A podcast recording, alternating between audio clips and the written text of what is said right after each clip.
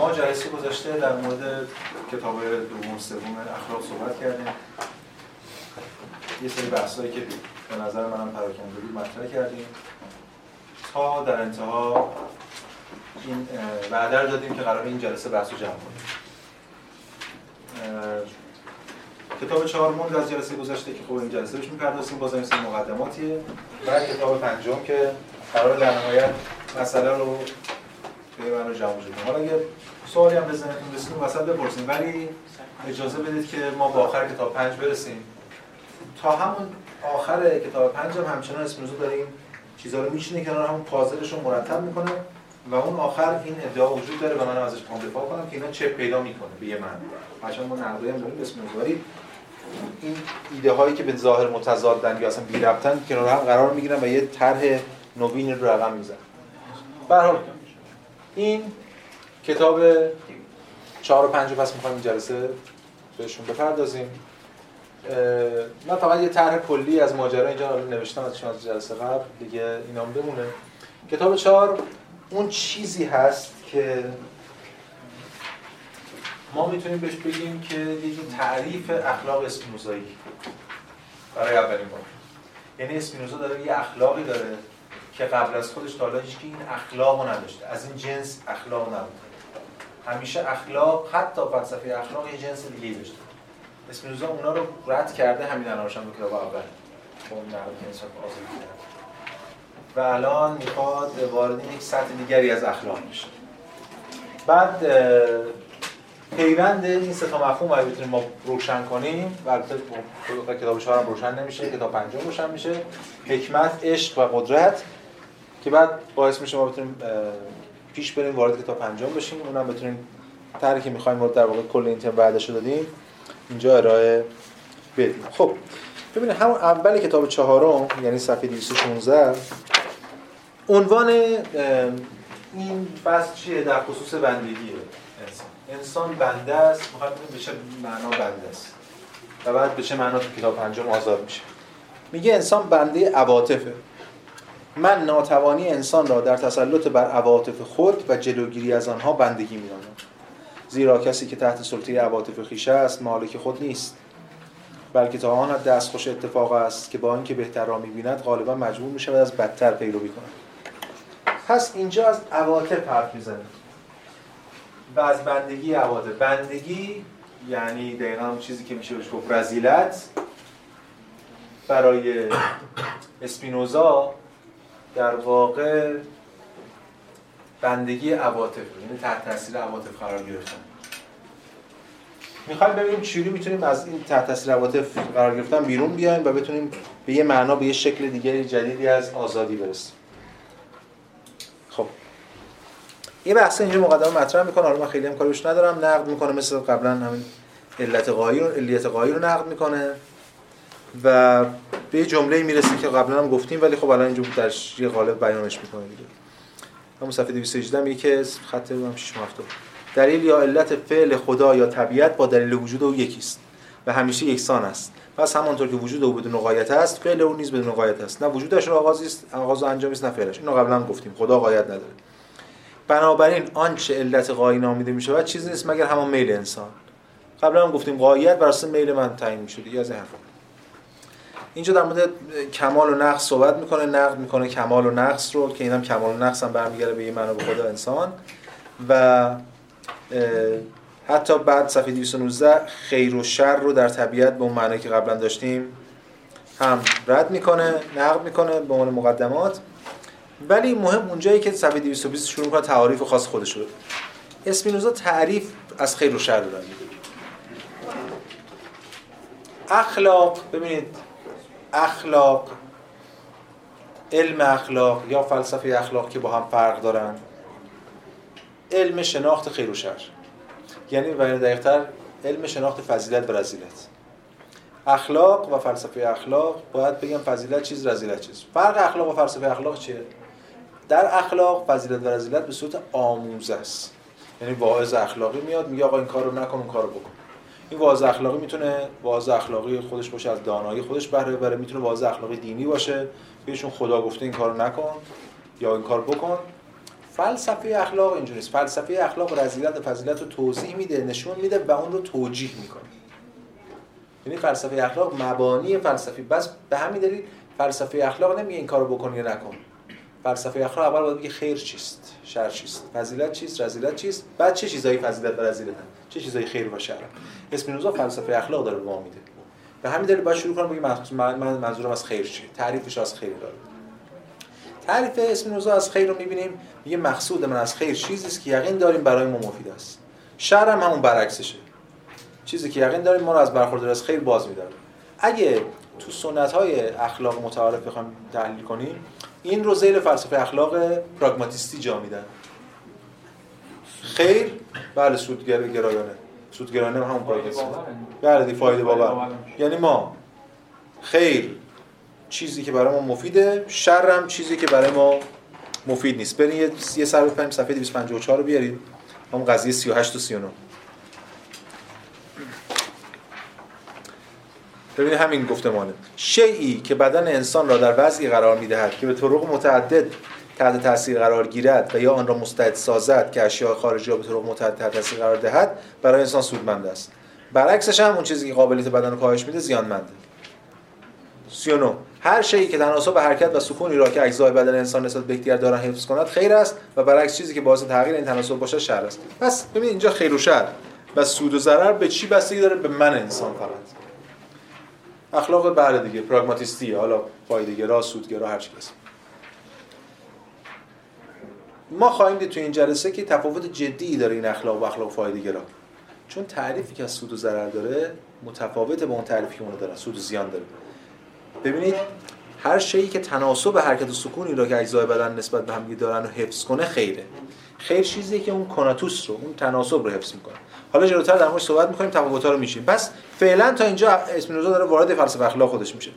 یعنی در بخش چهارم کتاب چهارم داره فلسفه اخلاق خودش رو سعی می‌کنه که یه تبیینی ازش ارائه بده من یه صورتبندی دارم اینجا یه فرمولی که اینا رو می‌ذارم کنار هم. این دو تا راه که میشه در انتها حتی بذاریم.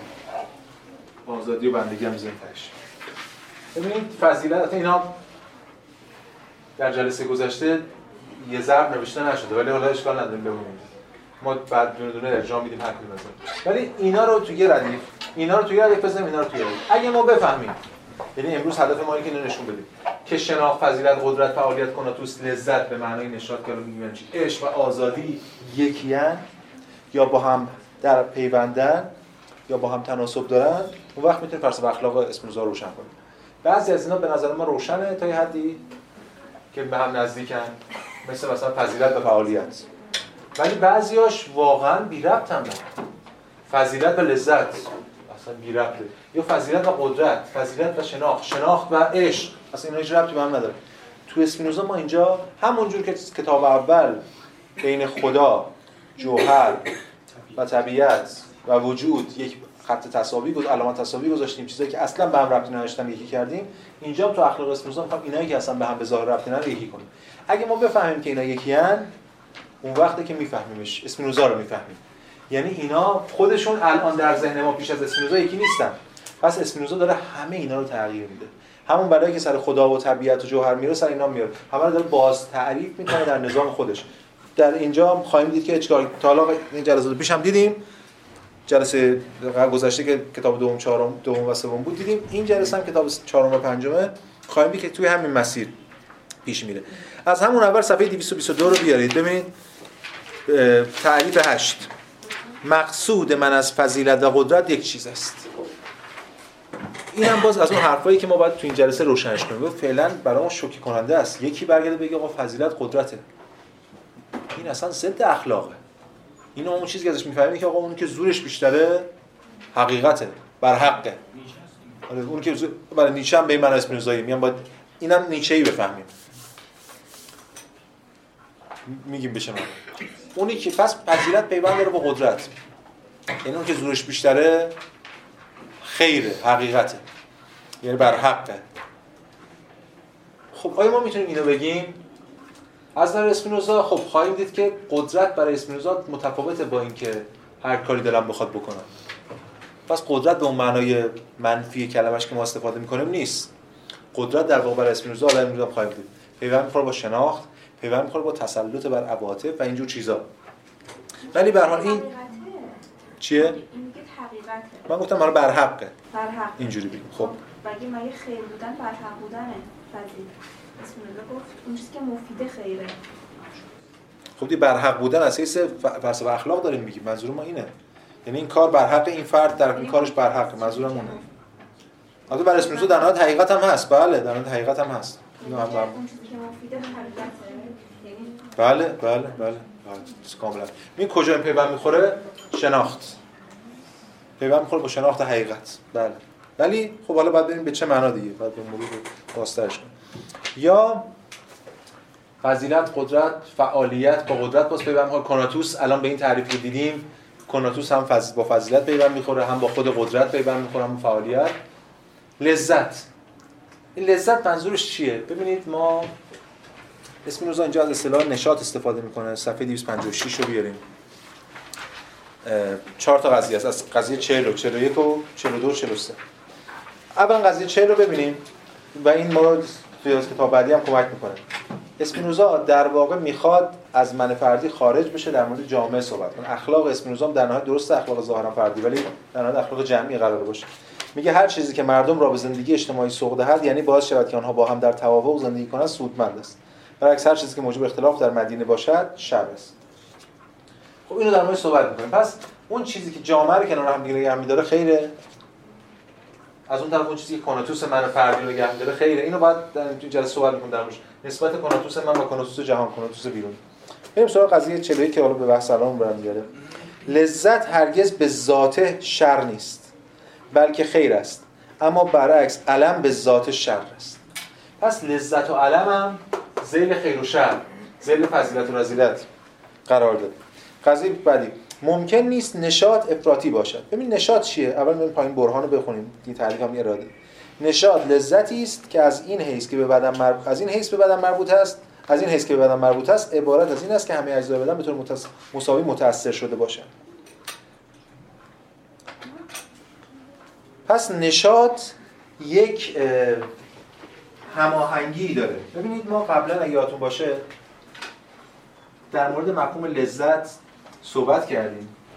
حتی گفتیم که برداشت مختلفی از مفهوم لذت مطرحه. برداشتی که به صورت متعارف از مفهوم لذت وجود داره اون برداشت نیست که اسپینوزا از لذت یا نشاط. اون چیزی که اسپینوزا میگه خوشی یا سرخوشی. ببینید در قضیه 43 برهانش رو ببینید. خوشی لذتی است که از این حس بدن مربوط است. از این حس که بدن مربوط است عبارت از این است که یک جزء بدن یا بعضی از اجزا بیش از دیگر اجزا متاثر شوند. ما قبلا اگه یادتون باشه در یونان هم داشتیم. یک گروهی بودن پس ارسطویی که می‌گفتن سعادت مساوی لذت. اپیکوریان بهشون می‌گفتن اپیکوروس اینا. بعد همون موقع یادتون باشه سر همین کلاس بودیم دیگه. من گفتم که تصوری که الان ما داریم از این گروهی که فرض کنید میگن آقا سعادت مساوی لذت. چه تصور داریم از این گروه؟ همش اشغال و ایش نوش و همه فضا یا آره دیگه خواف به این معنی که ما بهش هدونیستی امروز.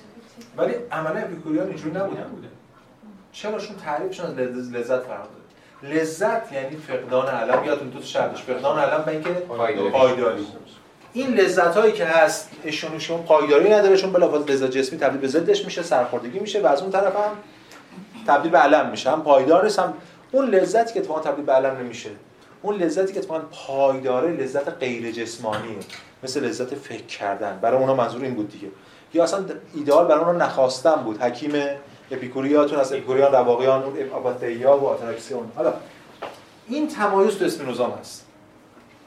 به چه معنا؟ به این معنی که دو نوع لذت داریم. یک لذتی که یک جزء رو فقط بهش حال میده در واقع اون اون چیزی که بهش گفته خوشی. یک لذتی که کل رو به طور هماهنگ یعنی کل تون کاناتوس رو به اون گفته نشاط حالا نشاط هیلاریتاس دیگه حالا هر می‌خوایم ترجمه کنیم. حالا نشاطه که به این معنا خیره. یعنی کل در ارتباطه. کل کناتوس داره حفظ میشه. خود حفظ کناتوس و فعالیتش میشه به طور کلی میشه. پس اون لذت به اون که ما تو ذهنمون هست امروز هم که خب بیشتر از زمان اسپینوزا و تمام زمانهای تاریخ بشر شاید حداقل رواج عام پیدا کرده به واسطه مصرف گرایی باقی ماجراها این لذت مد نظر اسپینوزا نیستش. به همین دلیل میگه میگه ممکن است 43 قضیه 43 بریم 42 دوباره بخونیم. ممکن است نشاط افراطی باشد. ببخشید ممکن نیست نشاط افراطی باشه بلکه همواره خیر است. پس نشاط نمی‌تونه افراطی باشه. افراط یعنی عدم تناسب. خیر همواره. ولی ممکن است خوشی افراطی و شر باشد. ممکن است اندو از این حس خوشی یا لذت شر است خیر باشد. حالا چی؟ پس خوشی می‌تونه افراطی باشه. بله. می‌تونه شما یک بچه یک بخشی از خودتون رو بهش لذت بدید حسابی و همین به ضد کل عمل کنه. مثلا چه می‌دونم؟ مثلا من خیلی غذای لذیذ ورس دوست دارم. هی می‌خورم هی می‌خورم هی دارم لذت می‌برم. دارم خودم رو نابود می‌کنم. بخش بدنمو دارم در واقع کاناتوسشو به هم میریزم خورخوری می‌کنم ولی در حالی که همچنان دارم لذت می‌برم بله. خب پس این از مفهوم لذت و اون پیوندی که بین ایناست. ما سعی می‌کنیم تا آخرین جلسه این مسیر رو تبیین کنیم دیگه. نشون بدیم چجوری این امکان‌ها کنار هم دیگه قرار می‌گیرن. خب. توی قضیه چهل یه نکته میگه توافق فلان ها مثلا انقلاب و اینها نظر اون شهر دیگه. اگر ساختار نظام سیاسی در مدینه که مدینه هم اینجا میگیم تو پرانتز زیاد اینجا سیویتاس دیگه. فرق داره با یونانیان پلیس فرق داره. آره. سیویتاس به معنای شهر آره city هم از دل همین میاد. اگر در اون مدینه حالا در هر جای منظور کشورم در بر میاد ساختار حاکم بر ضد کناتوس های فردی باشه انقلاب توجیه میشه. اسپینوزیسم جدید فقط در رویکرد رادیکال سیاسیشو از همین در میاره. یعنی در دفاع از کناتوس کلی و همچنین کناتوس افراد علیه دیکتاتوری هر چیزی حتی جایی در مورد دیکتاتوری هم صحبت می‌کنیم. حالا امروز تو این جلسه بهش می‌رسیم. ولی فعلا وضع اجتماعیش و بچه اجتماعیش رو ثبت کنیم که آخر کتاب پنج بهش می‌رسیم. خب. پس ما دیدیم خیر و شر برگردیم عقب‌تر. خیر و شر در راستای سیانت از خود ماست دیگه. مثلا باز میشه نمونه های هم صفحه 234 مثلا آخر تبصره. آخرین خطی که خطی که مونده به آخر میشه تبصره برهان 18 میگه فضیلت همونجور که قبلا دیدیم چیزی جز عمل کردن بر طبق قوانین طبیعت خود نیست. و اینکه هیچ کس برای حفظ وجود خود نمیکوشد مگر بر طبق قوانین طبیعت خود. لذا نتیجه می‌شود که اولا سه تا نکته میگه. که نکته سومش حالا خیلی مشکلش نداریم ولی مطرحش می‌کنه. اساس فضیلت عبارت است از کوشش برای حفظ وجود خود. فضیلت یعنی کناتوس. کوشش برای حفظ وجود خود. واحد الان منم. واحد الان فرده. فعلا. و در مورد صحبت می‌کنیم که چجوری بس بدم و این که سعادت عبارت از این است که انسان در حفظ موجودیتش بکوشه. خب. ثانیا باید فضیلت را برای خود فضیلت خواست. و چیزی برای ما برتر و سودمندتر از خود فضیلت نیست تا فضیلت را برای آن بخواهیم ببین این دیگه با اون اخلاق پراگماتیستی متفاوت شد تو اخلاق پراگماتیستی میگیم آقا معطوف به نتیجه. حالا این نتیجه سود باشه هر چی باشه فایده باشه. این داره یه جوری بازگشت به یونانه. میگه فضیلت رو ما انجام میدیم و فضیلت رو باید بخوایم نه برای اینکه به نتیجه برسیم بلکه خود فضیلت قایته چجوری خود فضیلت میشه قایت ما اینا رو روشن خواهیم کرد. این همه امکانهایی که میگم من ادعام اینه یعنی می‌خوام بگم که با توجه حرفایی که هفته پیشم زده بودیم. دست کم این وعده رو می‌تونم بدم که این ابهامات در انتهای این جلسه بسته میشه. یعنی اینا باش پاسخ داده میشه. این که پاسخ راضی کننده باشه یا نباشه بحثا که ما تا اونجا که بتونیم ازش دفاع می‌کنیم چون که میشه خیلی ازش دفاع ولی اینا همه پاسخ داده میشه. فقط یکم صبوری می‌خواد که این تکه های پازل رو ما کنار هم بذاریم که اون طرح کلی دیده بشه. سالسن سالسن تمام کسانی که دست به انتحار می‌زنن نفسشان ضعیف است و کلا مغلوب علل خارجی ضد طبیعت خیشن اینو میشه فهمید. خودکشی به خاطرش به خاطر فروپاشی کناتوس دیگه. پس تو رذیلت قرار می‌گیره برای اسپینوزا کلی در مورد خودکشی کلی در مورد مفهوم پشیمانی اینا بحثایی مطرح می‌کنه. ما الان کاری بهش نداریم. خب پس تا اینجا روشن شد. من می‌خوام یه تناقض رو اینجا بهش اشاره کنم برای اینکه این تناقض مطرحش کنیم و بعد بتونیم حلش کنیم. در طول همین جلسه. یکی که مثلا دیگه اگه بخوام خلاصش بگیم صفحه 238 239 یعنی قضیه 22 و 24 روشنه. باز دوباره همون حرفی که زدیم به انواع اقسام به مختلف زده الان دیگه به نحو روشن داره اعلامش می‌کنه. ممکن نیست فضیلتی تصور شود که مقدم بر فضیلت کوشش برای حفظ خود باشد. یعنی والاترین فضیلت کناتوس. اینو داشته باشیم. الان گفتیم به انواع اقسام دیگه خود توضیحش هم قضیه 24 مطلقا بر طبق فضیلت کار کردن در ما عبارت است از همان عمل کردن. زیستن و وجود خود را حفظ کردن. تحت هدایت عقل و بر مبنای طلب آنچه برای انسان مفید است. تموم شد. یعنی فضیلت چیه؟ عمل کردن. خود عمل کردن. چون فعالیت. زیستن. خود زیستن فعالیت. و وجود خود را حفظ کردن. یعنی کناتوس. این مطلقا بحث بحث به فضیلته. پس بالاترین فضیلت کناتوس. خیلی روشن. اما تناقض چیه؟ یه ورق بزنید. بند صفحه 241 قضیه 228 عالی ترین خیر نفس شناخت خداست و عالی ترین فضیلت نفس این است که خدا را بشناسد. ببین عالی ترین فضیلت عالی ترین فضیلت کناتوس. عالی ترین فضیلت شناخت خدا. اینا چه ربطی داره اصلا به دو تا چیز مطلقاً بی ما اگه بتونیم امروز ترسیم کنیم که چرا کناتوس یعنی شناخت خدا؟ خود شناخت خدا یعنی کناتوس که اصلا خیلی دور می‌رسه دیگه ولی خب سعی می‌کنیم کار انجام بدیم. یعنی رو نزدیک کنیم. اون وقت می‌تونیم اون مسئله اخلاق اسپینوزا رو درک کنیم. پس این یه تناقض داشته باشیم یه شکاف جدی یه سری شکافایی هم از جلسه پیش مونده. یه شکافایی باید ایجاد کنیم که اینا رو بعدا بتونیم در کتاب پنجم بتونیم بدوزیم یا به هم دیگه پیوند بزنیم. خب قبل از اینکه بخوایم کتاب چهارم رو ازش بیایم بیرون اسپینوزا داره راهکار خودش یعنی ابزار خودش هم تبیین می‌کنه. انسان ها از حیث عواطف خودشون بندن. از حیث عقلشون قراره آزاد باشن من یعنی چه از حیث عواطف خودشون بندن.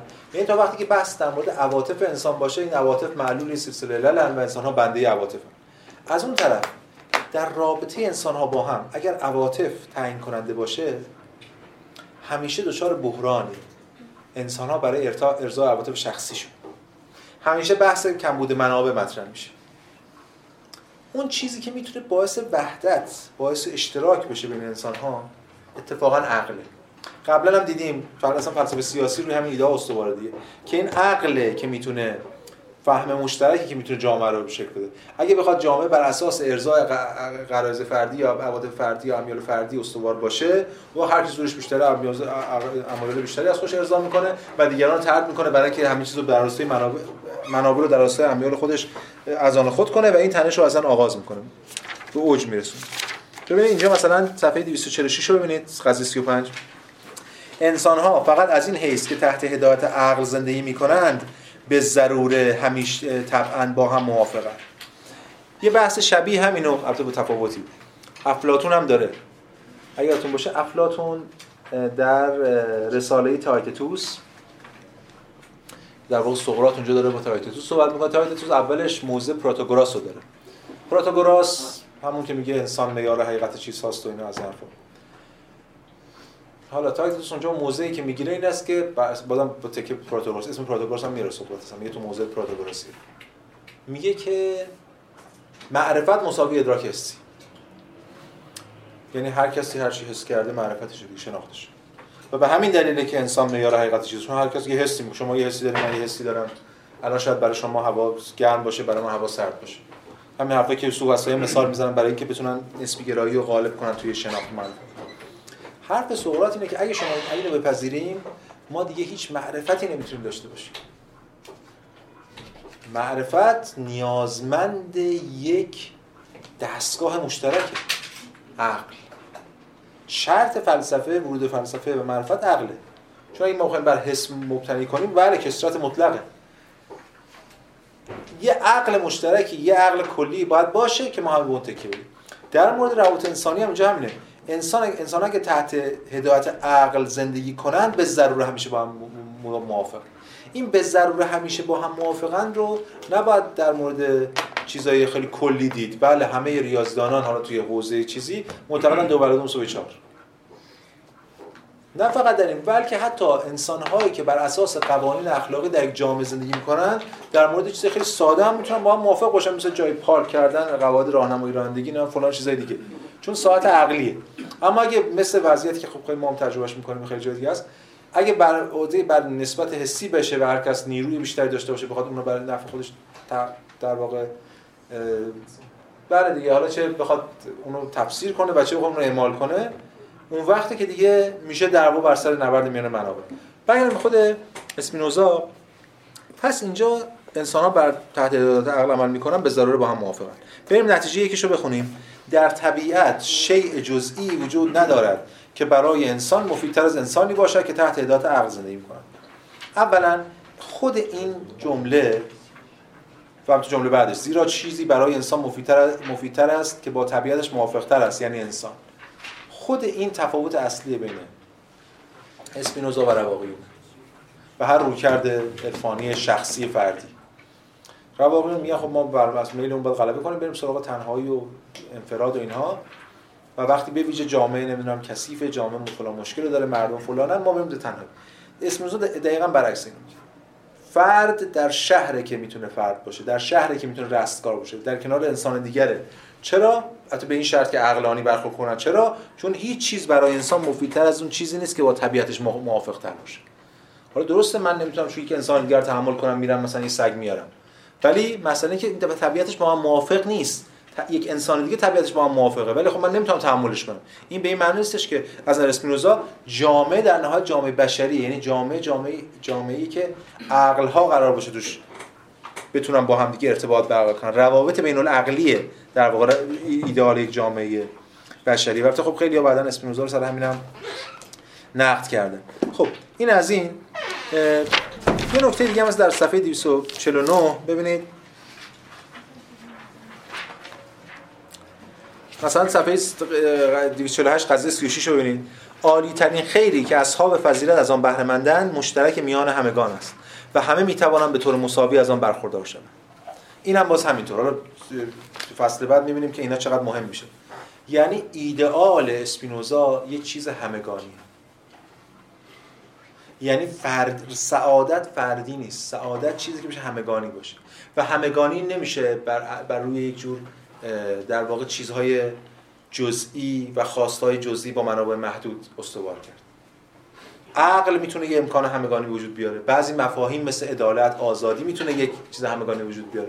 و حتی اگر عواطف هم بخواد مشترک باشه باید این عواطف معطوف باشه به یه ابژه‌ای که نامتناهی باشه.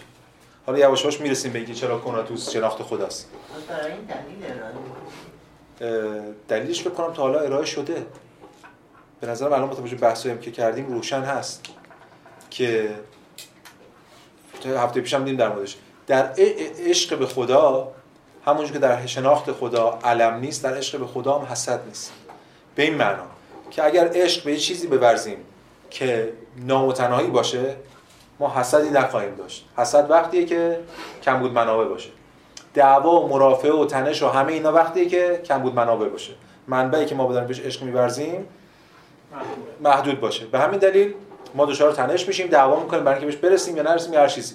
یا اگه اون بخواد بره پیش یکی دیگه نه تنها اون یکی ازش باز میداریم بلکه لازم خود همونم بکشیم برای اینکه سراغ این نردیم دی که واسه من نجوشه. ببینید مثلا حالا اگه ابژه ما ابژه نامتناهی باشه چی؟ اتفاقا برعکس هفته پیشم دیدیم الانم می‌بینیم. دیگران رو سوق میدیم به سمتی اتفاقا به اون عشق بورزن یا به اون سمت حرکت کنن یا همچین چیزی. این چیزی که با توجه به بحث کس مذاکره جهان بینی که حداقل ارائه داده روشنه. اما جدا از اون میگه همه می‌تونن به طور مساوی از آن برخوردار باشن. اخلاق اسپینوزا و همچنین سیاست اسپینوزا به همین معنای سیاست دموکراتیکه. یعنی سیاست همه همه قرار ازش بهره مند بشن. اگر یک خواسته یک آرمانی یک هدفی در یک جامعه ای باشه که فقط بنا باشه یک بخش از اون جامعه ازش بهره مند بشن این فی نفس ضد اسپینوزا یه ضد فضیلت اخلاقی اسپینوزا خب اینو بزنیم که بله بله بله. همین ایده همینه دیگه. بله حالا امروز ما با کانت هم سر و کار داریم سر کلاس. که یه مسیر رو اسپینوزا شروع می‌کنه که کانت و هگل و مارکس و اینا همه تو مسیر بله. حالا بریم سراغ قضیه 37 بگم باید بفهمیم چیکار می‌خواد بکنه. اصحاب فضیلت خیلی را که برای خود طلب می‌کنند برای دیگران هم می‌خواهند و هرچه معرفت آنان به خدا بیشتر باشد این امر همون خیرخواهیشون برای دیگران بیشتر خواهد بود. ببین تو برهان میاره تو برهان دیگران پایین. ما الان میگیم اصحاب فضیلت خیلی را که برای خود طلب می‌کنن برای دیگران هم می‌خوان. ولی چرا بزنه ما برسه خب اینجوری نیست. چرا اینجوریه؟ به خاطر که اونا اصحاب فضیلت نیستن. اصحاب رذیلتن. دنبال یه منبع خاص جزئی برهان دیگر انسان اگر ببیند که خیر را که برای خود طلب می‌کند و به آن عشق میورزد دیگران هم به هم عشق میورزند عشقش به آن استوارتر می‌شود. کی؟ وقتی کم بود منابع نباشه دیگه. بی نهایت باشه آره. خیلی نکته چون بعضیا ساعت پیش هم که سوال کرد که مثلا توی خود چون رشته های فلسفی یا علم ما می‌بینیم حسادت وجود داره. با اینکه علم نامحدوده. می‌خوام دقیقا به این دلیله که اصحاب ف... اصحاب فضیله اصحاب رذیلتن. به این معنا که هنوز با عواطفشون سرکار داره. یعنی طرف مثلا فرض کن طرف چون هگل کار می‌کنه هگل ملک منه و به هم این دیگه معطوف به حقیقت نیست معطوف به با دو تا چهار تا منافع شخصی و ایناست. اون چیزی که دقیقا میشه نشون داد که این بر اساس عواطف فردی داره عمل می‌کنه به اصحاب رذیلت حسد اینجا نداریم. بنابراین کوشش خواهد کرد تا دیگران هم با آن عشق ورزند. ببینید وقتی از امت صحبت می‌کنیم حالا به معنای دینی کلمه و چه غیر دینی کلمه فرق به این معنا از امت صحبت می‌کنیم یعنی اگر عاطفه هم جمعیه معطوف به یه چیزیه چیزی که امت میگم چون اول تجربه تجربه دینی بوده از این امت دیگه. درسته چه می‌دونم چه می‌دونم سوسیالیسم هم دنبال همچین ایده ایه ولی به هر حال دینی بوده. یعنی یک امتی یک جامعه معطوف به یه چیزی هستن و همدیگه رو دارن سوق میدن به سمت اون ماجرا. کوشش خواهند کرد تا دیگران هم با آن عشق ورزند و از آنجا که این خیر میان همه مشترک است و همگان می‌توانند از آن برخوردار شوند. لذا کوشش خواهد کرد تا وسیله فراهم آورد که دیگران هم از آن برخوردار شوند. ببینید یک همین الان ما انگار فلسفه سیاسی داریم می‌خونیم. با اینکه اسپینوزا تو این کتاب کاری به فلسفه سیاسی نداره ولی داره مبانی فلسفه سیاسی هم ارائه میده.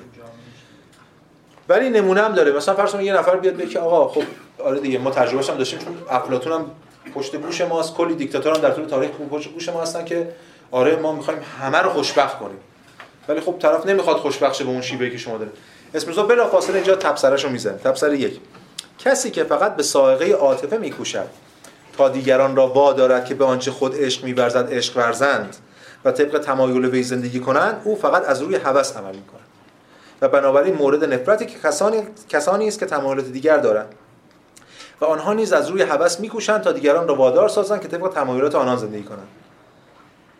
پس اسمینوزا می‌فهمه که اگه یکی بخواد به زور یا حالا از حیث عاطفه بخواد دیگران رو سوق بده به سمت اون هدف مشترکش اونا اگه به اون معشوق به اون ابژه عشق نورزن خب قاعدتا از اون متنفرن و از این متنفر میشن. تجربه هاش هم ما داشتیم. ببینید الان که بحث دیوار برلین و ایام ایام سی سالگی فروپاشی دیوار برلینه همین تجربه بود یه ایده رهایی بخش یه ایده کلی تبدیل میشه به چیزی که مردم ازش متنفرن. چرا؟ چه اتفاقی میفته که اینجوری بشه؟ چون که اینجا دو نکته مهم اسپینوزا میگه. او فقط از روی هوس عمل می‌کنه چرا؟ چون فقط به سائقه عاطفه میکوشد دیگران را وادارد. ببینید یعنی اون چیزی که میشه دیگران رو واداشت یا سوق داد به سمت اینکه یک عمل مشترک انجام بدن و یک ابژه مشترک در واقع میل ببرزن رو سمت و سو حرکت کنن نه بر اساس عاطفه بلکه بر اساس عقله یعنی اقناع عمومی می‌تونه به تجربه مشترک عمومی یا یا آرمان عمومی هر چی سوق بده جامعه رو. در غیر این صورت هر شکلی از فشاری که بر اساس ساقه عاطفه یا ترس یا فشار یا استبداد حتی در راستای اگه آرمان خیرم باشه این به ضد خودش تبدیل میشه و اون چرا؟ چون بر اساس هوس عمل کرده اون رو کرد اون فرد. به علاوه چون عالی ترین خیلی که انسان ها از یک عاطفه عاطفه میطلبند غالبا طوری است که فقط یک شخص می‌تواند از آن بهره مند باشد لذا اشاق از ثبات روحی برخوردار نیستند. و در همان هنگامی که از ستایش کردن معشوقشان لذت می‌برند میترسند که مبادا باورشون نکنن ببینید اینجا کلمه ای که اسپینوزا از معشوق از اشاق استفاده می‌کنه از عشق استفاده می‌کنه. یه تعبیر دیگه ای از اون چیزی که ما در فصل بند بعد یعنی فصل پنجم خواهیم دید که بهش میگه عشق. اون چیزی بهش عشق به خدا. این عشقی که اینجا استفاده می‌کنه همون عشقی که ما می‌شناسیم. ما که خیلی بیشتر از اسپینوزا چون ما ادبیات ما از بچگی همین ما رو سوقدن به این سمتی. یعنی اینکه به این معنا دیگه یعنی یه جور عاطفه شدیدی که خود ما هم نمی‌دونیم چیه به سمت یه سوق پیدا می‌کنه و این از این تو ادبیات ما تو تاریخ ما این تمجید میشه این حماقت این دیوانگی این جنون هر چی یعنی از خود بی خود شدن. یعنی اوجش این عاشق اصلا ندونه جهان کیه چیه کجاست. ببین همین دیگه. فارغ از خطرات و تبعات اجتماعی که الان الان دچارش هستیم مسئله چیه؟ مسئله اینه که این عشق برای اسپینوزا عشق نیست. این بندگی محض عواطفه. اون عشقی که این می‌خواد ازش دفاع کنه جلوتر یه جور عشقیه که با عقل پیوند می‌خوره. ما بهش میگیم در مورد رشنال لاو این جلسه صحبت خواهیم کرد. خب اما کسی که میکوشد به وسیله عقل نه هوس پس به وسیله عقل نه هوس. دیگران را هدایت کند یعنی قانع کند یعنی عقل جمعی داره این عمل می‌کنه. عملش موافق انسانیت و محبت است و همواره از ثبات روحی کامل برخوردار خواهد بود. باز پایینتر اگر انسانی تحت هدایت عقل زندگی کند من به خواهشی که او را بران میدارد تا با دیگران پیوند دوستی برقرار کند نام شرافت می‌دهم. آنچه را مورد ستایش انسانهایی است که تحت هدایت عقل زندگی می‌کنند شریف مینامم. و این ماجرا. برعکس آنچه مخالف استقرار دوستی است. به نام خسیس می‌خوانم. حالا خسیس شاید ترجمه خوبی نباشه بیشتر تنگ نظری مثلا. بعد حالا اینجا چی میگه؟ به علاوه من نشان دادم که مبانی مدینه چیست. خودش هم میگه. میگه من اینجا درست دارم فلسفه ولی یه مبانی فلسفه سیاسی و اگه فردا روزی من خودم یا هر کس دیگه بخواد فلسفه سیاسی اسپینوزایی داشته باشه می‌تونه اینجا رو تازه شروع کنه. آغاز ایدهش قرار بده. خیلی جالبه که خیلی از این روکردهای اسپینوزیستی جدید از کتاب اخلاق شروع می‌کنن بر فلسفه سیاسی نه از رساله سیاسی. خب. پس این از این ماجرا. و اینکه در نهایت هم عواطف پس ما رو به سمت بندگی سوق میده. اون چیزی که ما رو می‌تونه به سمت آزادی سوق بده که فصل بعد بهش می‌پردازیم عقل خواهد بود. در انتهای این فصل ببینید اگه کسی کل کل کتاب و کل این فصل نمی‌خوام بخونن یه بخش چهارم رو. یه زیلی داره. صفحه صفحه 282 یه زیلی داره که در واقع اونجا 32 فصل یعنی 32 نکته 32 تیتر کل این بحثایی که ما مطرح کرده در این کتاب حتی کتاب قبلی برای بحث بعدی رو این بحث کتاب پنجم رو خلاصه کرده. دیگه آماده میشه برای کتاب پنجم همه رو خلاصه می‌کنه که دیگه بره سراغ اصل ماجرا. و در انتهای این فصل 32 ببینید یکم توقع ما رو دوباره می‌خواد بیاره پایین. ما از آزادی می‌خوایم صحبت کنیم. ولی اون آزادی که قبلا دنبالش بودیم نیست دیگه تموم شد. اون انسان مجبور جبر مطلق فلان ما از یه آزادی جدیدی می‌خوایم صحبت کنیم. فصل 32 چی میگه؟ اما قدرت انسان بسیار محدود و به طور نامتناهی مخور علل خارجی است. نمیگه انسان باید فعال باشه فضیلت ال بل فلان اینا. ولی قدرت انسان خیلی محدوده. مخور عوامل نامتناهی خارجیه. ولی ما قدرت مطلق نداریم که اشیاء خارجی رو با عمل کرده خودمون منطبق سازیم. ولی با وجود این وقایعی را که برخلاف مقتضیات منافع ما روی می‌دهند با متانت تحمل می‌کنیم. مشروط بر اینکه بدانیم وظیفه خود را انجام دادیم. یعنی می‌خواد بگه در نهایت ما می‌تونیم تحمل کنیم. مهم اینه که ما اخلاق نتیجه گرا نیست پس برخلاف اون چیز به ظاهر اخلاق وظیفه گراست ما کار ما زورمون نمی‌رسه چی چیزو تغییر کنیم ولی همون قدری که خودمون لحظه احساس کنیم وظیفه عمل کردیم همین برای ما کافیه. همون ما مکلف به تکلیفیم به نه نتیجه. و قدرت اجتناب از وقایع مذکور را نداشتیم و گذشته از اینها بدانیم که ما جزئی از کل طبیعت و کاتاب نظام آنیم. اینو همین ما بپذیریم. فکر نکنیم ما قرار خیلی از این پروژه خارج بشیم. این وضعیت ماست از کتاب اولم بوده. اگر این امور را به طور واضح و متمایز بفهمیم آن جزء ما. آن جزء ما که فاهمه یا بهتر بگوییم عقل نامیده شده است یعنی بهترین جزء ما خوشنودی تمام خواهد یا خوشنودی تمام از این جنس نشاطه. و کوشش خواهد کرد تا این خود در این خوشنودی باقی بماند. زیرا ما از این حیث که می‌فهمیم نمی‌توانیم جز امر ضروری چیزی بخواهیم و در چیزی مطلقا جز حقیقت خوشنودی بیابیم. در ما نمی‌تونیم هیچ چون ضرورت رو فهمیدیم ما فهم داریم دیگه قرار عقل ببرزیم. جهان هم ضروریه. پس ما چیزی جز ضرورت نمی‌تونیم بخوایم چون بی معناست و همچنین فقط می‌تونیم تو حقیقت مطلق خوشنودی پیدا کنیم. و لذا از این حیث که امور مذکور را به درستی می‌فهمیم کوشش بهترین جزء ما با نظام کل طبیعت سازگار است. اینو ما داشته باشیم. همین که کوشش بهترین جزء ما با نظام طبیعت سازگار است و فعلا باز تو پرانتز بذاریم. با اینم باز کار داریم چون دقایق آینده. خب. عقل. بالا گفته دو سه خط بالا عقل یعنی عقل. آره بهت... اگه بخواد باید تکیه کنیم بهترین جزءمون. که اینو می‌خواد بگه در نهایت این کتاب پنجم. بهترین جزء ما با نظام طبیعت سازگاره پس ما می‌تونیم به طبیعت با سازگاری با طبیعت برسیم. اگه ما می‌خوام به چیزای بهترین جزءمون یعنی غیر بهترین جزءمون یعنی عواطفمون پایبند باشیم همش دعوا داریم با همه.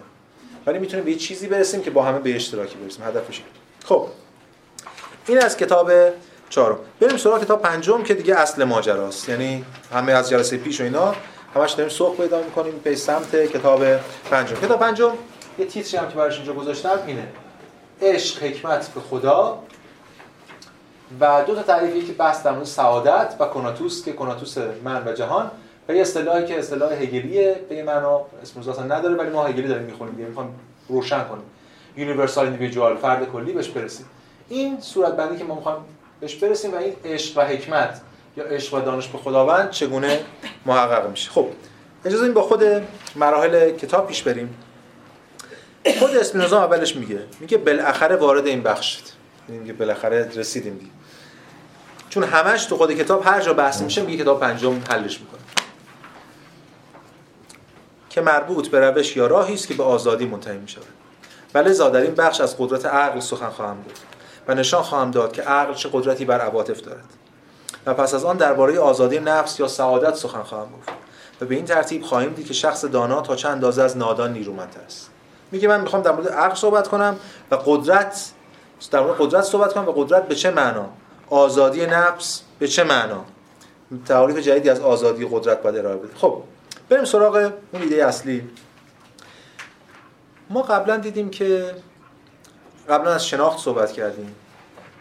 انواع شناخت هم برشمردیم جلسه گذشته. شناخت اولیه که تجربه مخشوش بود یه سطحش هم سطحش هم شناخت عرفی بود کاری بهش نداریم عقیده و گمان و اینا. شناخت سطح دوم شناخت استدلالی بود و شناخت سطح سوم که شهودی که هنوز نمی‌دونیم چیه.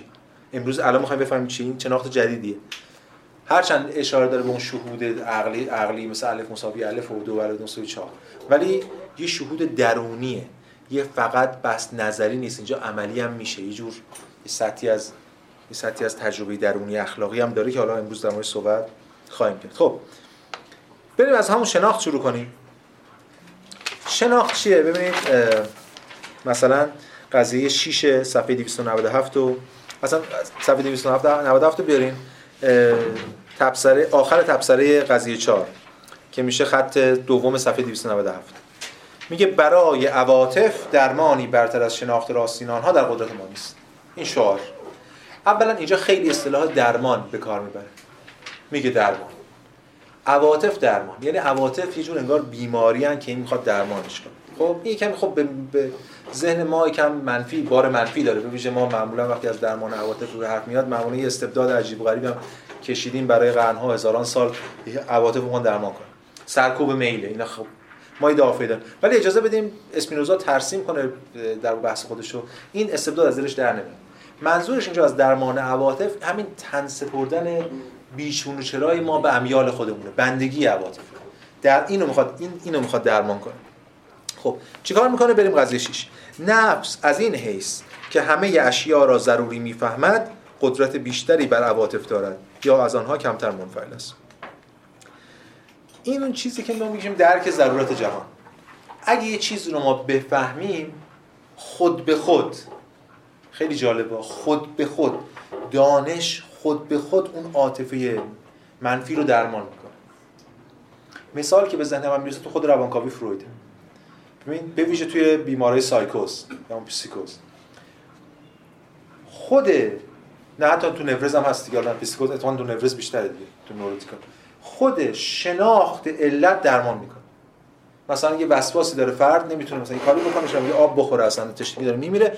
بعد می‌فهمه که چم سوپر یه بخشی از حافظه‌شو سرکوب کرده حالا ما کاری به این جزئیات فرویدی نداریم که این چرا سرکوب کرده؟ چون مجبوره برای حفظ خودش اون حافظه تروماتیکو حذف کنه اونم حذف شده و این باعث این مشکل شده.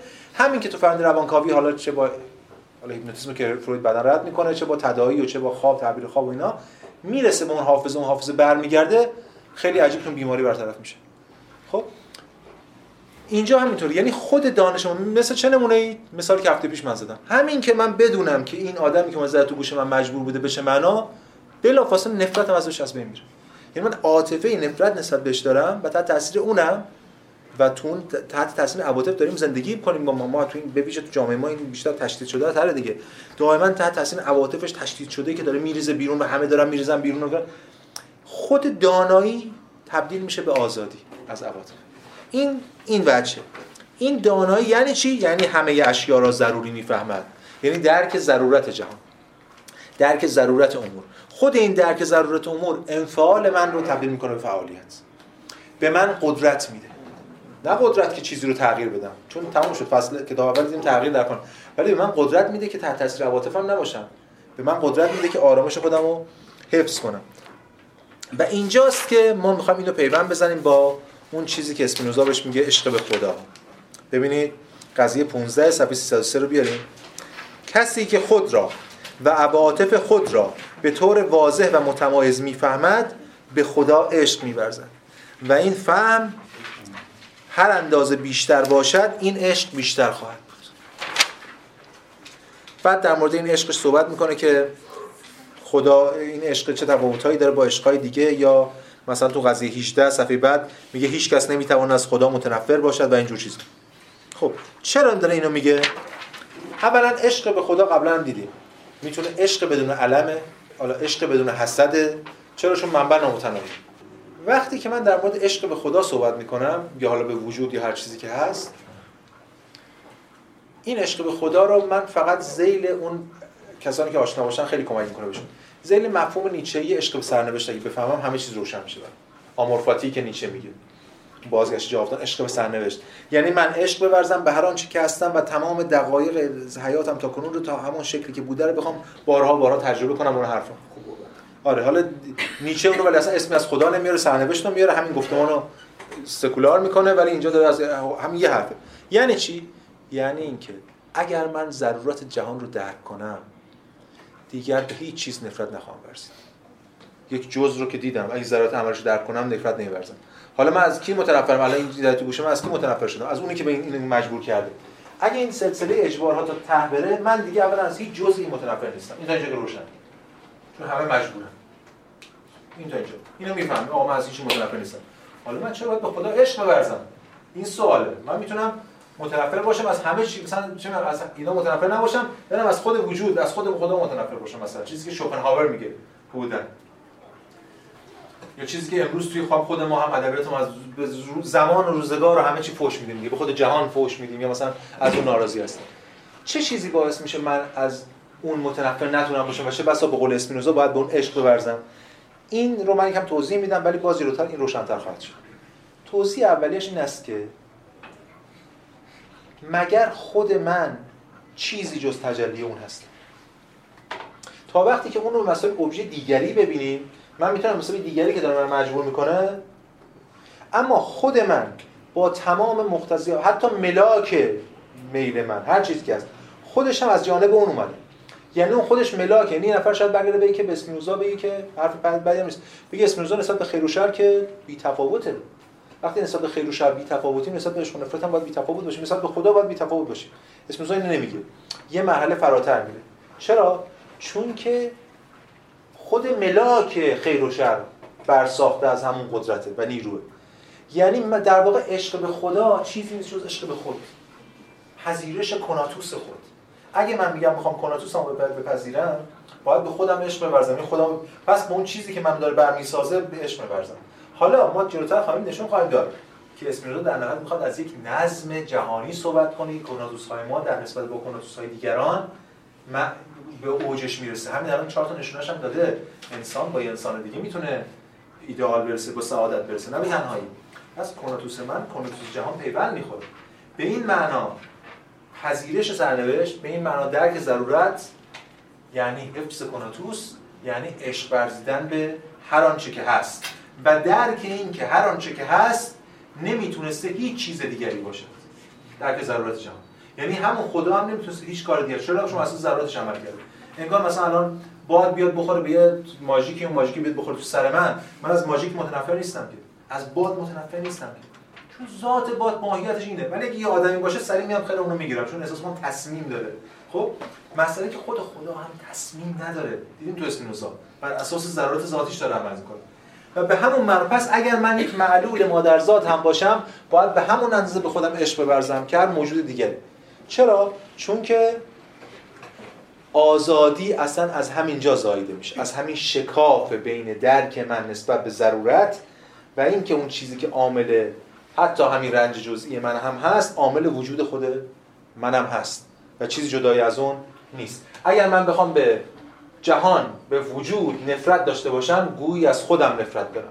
و برای اسپینوزا البته اینو می‌تونه خیلی بحث کنه امروز نمادهای زبانی مطرح برای اسپینوزا نفرت از خود از ضد کناتوسه از جنس فروپاشیه. به همین دلیل دیدیم دیگه این براش شر محسوب میشه. این جنس نفرت. پس بنابراین ما می‌بینیم که عشق بدون به خدا در واقع بدون علمه چون بدون تناهی بدون حسده و مثلا تو قضیه 20 می‌بینیم. 305 قضیه 20 ممکن نیست این عشق به خدا به عاطفه حسد یا عاطفه غیرت آلوده شود. بلکه به هر اندازه تخیل کنیم که عده بیشتری خود را با رشته این عشق به خدا پیوند دادن به همان اندازه این عشق فزونتر خواهد شد. حالا در مورد عشق به خدا هم باز الان باید یکم جلوتر صحبت کنیم. در واقع یه 7 صفحه دیگه است که اون نقل قول معروفش رو می‌خونیم. اما قبل از اون قبل از که این این, این پرانتز نگه داریم الان میریم سراغش. بزنین کم در مورد اون نوع شناخت صحبت کنیم. انواع شناختی که اسپینوزا گفته بود. بالاترین شکل شناخت گفتیم نوع سوم شهودیه. گفتیم هم که هنوز نمی‌دونیم چیه. الان می‌خوایم کم در مورد صحبت کنیم اون یکم جا بندازیم. ببینید در واقع قرار عشق و شناخت و فضیلت و اینا رو به هم نزدیک کنیم. یعنی واژه های این واژه قرار یکی بشن در نهایت. توی همین جلسه. خب این الان خب عشق کم عشق کمی نزدیک کردیم. حالا بریم سراغ شناخت. شناخت وقتی ما میگیم خب همیشه منظورمون شناخت چیزی که به ذهنمون می‌رسه شناخت عقلانیه. و همون چیزی که به اسپینوزا بهش نوع دوم شناخت شناخت استدلالی. اسپینوزا البته از شناخت استدلالی استفاده می‌کنه تو همین کتاب اصلا روش شناخت استدلالیه. ولی می‌خواد از اون شناخت از نوع شناخت استدلالی فراتر بره. بره به سراغ نوع سوم شناخت. چیه؟ ببین صفحه 310 رو بیارید. اولا قضیه 24 که ادامه همون بحثه. ما هر اندازه که اشیاء جزئی را بیشتر بفهمیم به همان اندازه خدا را بهتر خواهیم فهمید. روشن دیگه. هر کدوم از اون بهتر بشناسیم اون کلیت رو می‌شناسیم خب 25 عالی ترین کوشش نفس و عالی ترین فضیلت آن است که اشیا را با نوع سوم شناخت بفهمد. ببینید باز دوباره عالی ترین کوشش نفس. شناخت نوع سوم. همین هم برابر همین فضیلت هی داره میاره دیگه. شناخت نوع سوم. یعنی شناخت. از جنس شناخت. اوج خب اوج شناخت. ما این شناخت رو بفهمیم وقتی شناخت خدا برامون روشن میشه که به چه معنا با عشق هم پیوند. خب. اشیا نوع سوم بفهمیم. خب. نوع سوم شناخت چیه؟ یکم در مورد نوع سوم صحبت کنیم.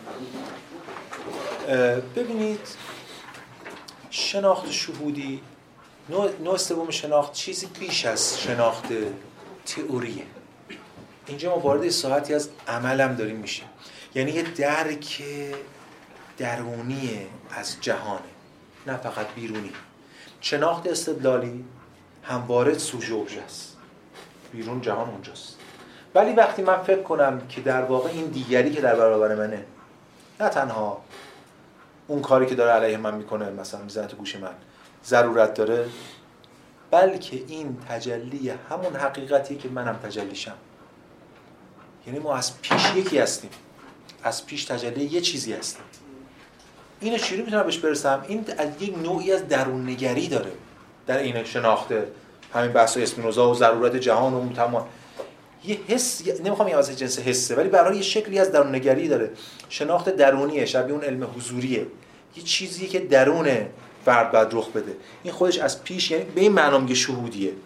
یعنی اون درک رو اون ضرورت جهان رو اینکه من تجلیم تجلی از اون حقیقتی هم که همه چیز تجلی اونه و اون خداست یا وجودی هر چیز زیره اینو درک کردم اینو اسپینوزا بهش میگه عشق عقلانی. عشق عقلانی به خداوند. عشق عقلانی به وجود. ببینید صفحه 314 رو ببینید. میگه نتیجه نتیجه قضیه 32 ضرورتا از نوع سوم شناخت عشق عقلانی به خدا ناشی میشه. این رو خواستیم بخش قبلیش رو بخونیم که چجوری میگه ما از شناخت خدا لذت می‌بریم؟ به چه معنا شناخت خدا به مسابقه؟ یعنی درک ضرورت جهان ببینید با این فرمول پیش بریم. درک ضرورت جهان می‌تونه از کل ما دفاع کنه از کاناتوس ما دفاع کنه. چون تحت عواطف نیستیم دیگه. داریم از کلمون دفاع کنیم بر خودمون غلبه می‌کنیم به اون معنا درک ضرورت جهان. این درک ضرورت جهان یعنی در شناخت خدا. پس شناخت خدا که کناتوس میشه یکی میشه که ما ساعت پیش دیدیم که شناخت خدا اصلا چه ربطی به کناتوس داره اینا یکی میشن به این معنا دارن یکی میشن. خب؟ حالا این مثلا عشق چیکار است؟ ببین مسئله اینه که عشق چی بود؟ عشق یک لذتی بود که تو هم میشه با چیز. ابژه لذت چیه؟ به این معنای کل. یعنی چیزی که باعث بشه که من هماهنگ باشم. هماهنگی منو حفظ کنم. یعنی رابطه داره. این این حرفی که اگزیستانسیال در وجود می‌زنن دیگه. هایدگر در مورد وجود دیگه. تمایز بین تو خیلی جالب هایدگر میشه تمایز دست می‌ذاره اگه این ذات از پیش در هم تنیده کنه دیگه نمیگه وجود و سوژه میگه چی؟ میگه زاین و دازاین. زاین و دازاین یعنی تجلی زاین. دازاین آنجا بودنه دازاین خودش در زاینه. همین دوگانه ای که در اسم نظام داریم به شکل دیگه. حالا نمی‌خوام بگم همون پروژه است ولی به حال می‌تونه حداقل اون ایده کمک کنه به فهم این ماجرا. و به این معناست که ما عشق می‌ورزیم. یعنی شناخت ما شناخت فعالانه ما از جنس عشق. خب حالا بخونیم این بخش رو. ضرورت ضرورتا از نوع سوم شناخت عشق عقلانی به خدا ناشی می شود عشق به خدا اولا چرا عشق عقلانی؟ ببینید میگه عشق عقلانی نمی‌خواد ترم بسازه. می‌تونه ترم بسازه دیگه بعضی می‌سازن. اصلا این بحثی از نسبت لاو و نالج نسبت عشق و دانش. همیشه در تقابلن عشق و دانش در مقابل همن ولی تو فلسفه اینا از اولش با همه اصلا فیلوسوفیا فیلوسوفیا عشق و حکمت. کنار همه فیلسوف تو یونان هم یادتونه قبلا بحث می‌کردیم خود یونان. گفتیم کسی که دارای حکمته بهش میگن سوفیستس. سوفیستس ما چی میگیم؟ سوفستایی. اصلا بار منفی داره. عشق به دانش. عشق در کنار دانشه. عشق در واقع در کنار معرفت معرفته. و اسپینوزا در واقع معتقد هم عشق به تنهایی و هم دانش یا حکمت یا عقل به تنهایی هر دوتاشون یک جانبه نابسنده و در واقع مخل این رونده به تنهایی. هم عشق به تنهایی مخل این رونده یعنی عشق به خدا عشق به جهان. ما رو فرو می‌بره تو یک شکلی از عشق ورزی عرفانی فنای الله و حل شدن در جهان و اینجور چیزا. خب بازم اون آزادی نیست. ببینید فنای الله آزادی نمیده به فرد. فرد رو حذف می‌کنه. اسپینوزا در این تاکید حفظ فرد می‌خواد بهش آزادی بده. عشق عقلانی به خدا به فنای الله عشق نیست. چون تو عاشق و نابود داری می‌کنی در معشوق. دیگه چی؟ رابطه‌ای به اسم عشق نمیمونه. عشق پس این عرفانی نیست. به خاطر چی؟ به خاطر اینکه به نظرتون مشکل اصلی عرفان. حالا میگم عرفان باز ما واژه رو مجبور به کار ببریم دیگه. چون ما عرفان های مختلفی داریم. حالا خود ما که سنت های مختلف عرفانی داریم. حالا ابن عربی نمیشه ذیل این قرار داد واقعا. یه جور عشق عقلانیه تو ابن عربی. ولی به حال چون عرفان ما از عرفه میاد اینا کاری بهش نداریم. اما تو خود عرفان همین عشق عقلانی خودش مشکل است مشکل اصلی عشق خالی عشق به خدا این است که از جنس عرفه نیست از جنس شناخت نیست. بدون شناخت فقط تحت تاثیر عواطفی. و به همون اندازه که فرد اینا وقتی تو قرن وسطا میگه به همون فرد می‌تواند به خدا عشق بورزد می‌تواند به شیطان عشق بورزد چون تحت تاثیر عواطفی. خب از اون طرف عقلم همینطور. عقلم یک جانبه است. عقل در نهایت نوع دوم شناخته. یعنی رابطه سوژه ابژه. یعنی همواره بین من و شناخت ابژه شناختم. همواره فاصله وجود داره. یک شکاف غیر قابل رفعی که از ابتدای تاریخ فلسفه رفع نشده. شکاک این وسط میاد نقد می‌کنه فلان. اسپینوزا می‌خواد از یک رابطه درونی صحبت کنه بین من و ابژه. یعنی من به مسابقه تجلی حقیقت من به مسابقه تجلی جوهر یا خدای هر است. عشق به این معنی یعنی هر دو وجه در واقع فعال عشق و عقل و اسپینوزا در کنار هم قرار میده و این یک شکلیه که اون چیز من خیلی موقع میگم. از جنس پراکسیسه. حالا بخوایم کم با سنت مارکسی صحبت کنیم. چون مارکس هم تو نقد تزای فورباخ نقد می‌کنه ایدالیستا رو حالا کاری به نقد نقدش هم نداریم. و نقد می‌کنه ماتریالیستا یعنی فورباخ حالا بعد اونجا می‌رسه به پراکسیس. پراکسیس چیه؟ یکی شدن نظر و عمله. در اسپینوزا در خود عشق عقلانی ما یکی شدن نظر و عمل رو داریم. یعنی هم عقل نظری و هم عشق عملی اینا داره دارم. این خیلی مهمه. این این یه امکانی رو ایجاد می‌کنه که میگم اسپینوزا چرا اسمش می‌ذاره؟ عشق عقلانیشون در تاریخ فلسفه ما مشابه نداریم برای که از اون ترم استفاده کنه. خودش هم که ترم نساخته. فقط اینا رو با هم پیوند زده. و حالا نکته بعدی چیه؟ قضیه سی قضیه 35 رو ببینید خدا با عشق عقلانی نامتناهی به خود عشق می‌ورزد. حالا ما عشق عقلانی به خدا به چه معنا گفتیم دیگه؟ حالا خود خدا به خودش عشق می‌ورزه.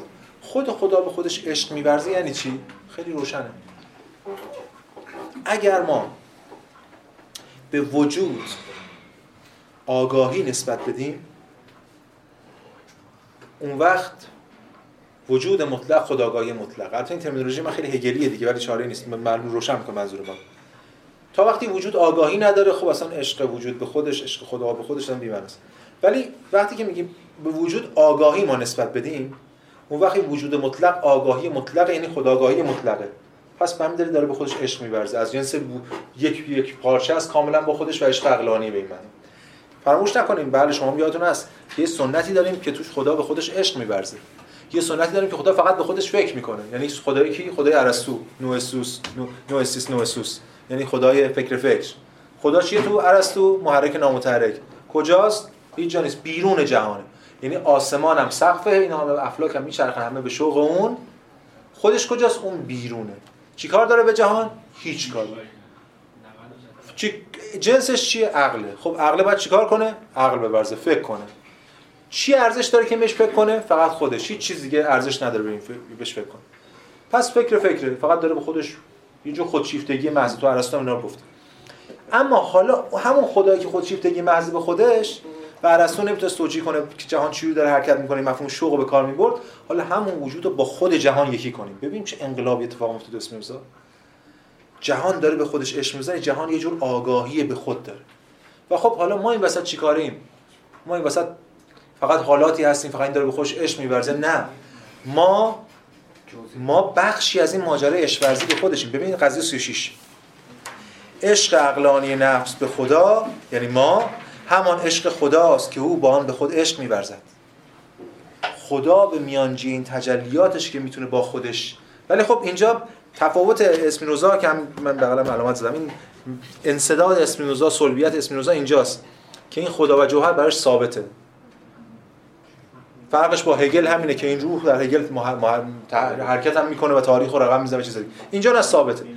ولی مسئله که تو این حرکت تو 36 داریم واقعا. می‌بینیم ما خدا به خودش عشق میورزی یه حرکتی در خودش وجود داره. ولی این بخاطر این منطقشون همچنان ارسطویی ناتوان از درک منطق صحت که بخوان حرکت بدن عشقی که خدا به خودش داره با توجه به اینکه سرمدی هستن همون سرمدیتش در واقع اون چی میگن به خاطر حفظ خودشه.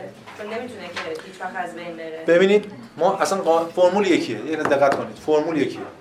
کناتوس کوشش برای حفظ خود. اینجا هم بله هم.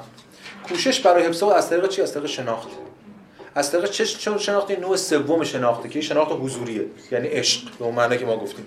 بس همینه بعد ادامه میده. نه از این حیث که اون نامتناهی است. ببینید عشق عقلانی نفس به خدا همان عشق خداست که او با آن به خود عشق می‌ورزد. یعنی ما همه بخشی از این ماجره.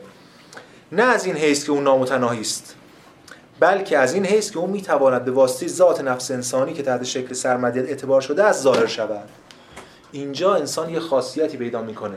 انسان یک چیزی داره نفس انسان همون عقل. عواطف متناهیه. انسان عقلش هم متناهیه محدود دانشش. ولی می‌تونه با وصل شدن به نامتناهیت وجود حالا یا خدای هر چیز دیگه هست خودش رو نامتناهی کنه. حالا این کدیه که ما چند دقیقه بهش می‌رسیم. آزادی انسان اینجا ممکن میشه. یعنی بحث کردن خودش به این بحث کردن اینجوری نیست که بحث کنه یا ورد بخونه یا نمی‌دونم چه شو بنده حل بشه تو ماجرا. از طریق درک ضرورت وجود درک ضرورت وجود خودش و تجلی بودن خود ماجرا. یعنی عشق عقلانی نفس به خدا جزئی از عشق نامتناهی است که او با آن به خود عشق می‌ورزد. و اینجاست که تو نتیجه هم میگه دیگه. از اینجا برمیاد که خدا از این حیثی به خود عشق می‌ورزد به انسان‌ها نیز عشق می‌ورزد. و نتیجه عشق خدا به انسان‌ها و عشق عقلانی نفس به خدا یک چیز است. بله اینا در یک فرایندی در واقع داره محقق میشه اینا نسبتشون با هم دیگه. خب. پس این اوج تصویریه که ما داریم از این ماجرا. سعادت دیدیم قبلا کناتوسه و حالا اینجا ما داریم می‌بینیم که اینجا کناتوس در واقع یک رابطه وجود داره. همین که نتیجه که خوندم. کناتوس الهی و کناتوس افراد کناتوس وجود و کناتوس موجودات با هم یک هماهنگی پیشینی دارن. از جنس هم هماهنگی که ترم بعد میگیم دیگه هماهنگی پیشینمونان لایبنیتسی. هماهنگی پیشینیش اونجا اثبات کرده اینا همه یک ریشه دارن یک جه... یک منطق یک قانون برشون حاکمه. به همین دلیل اینا هماهنگی پیشینی دارن. تو تبصره 317 می‌خونیم.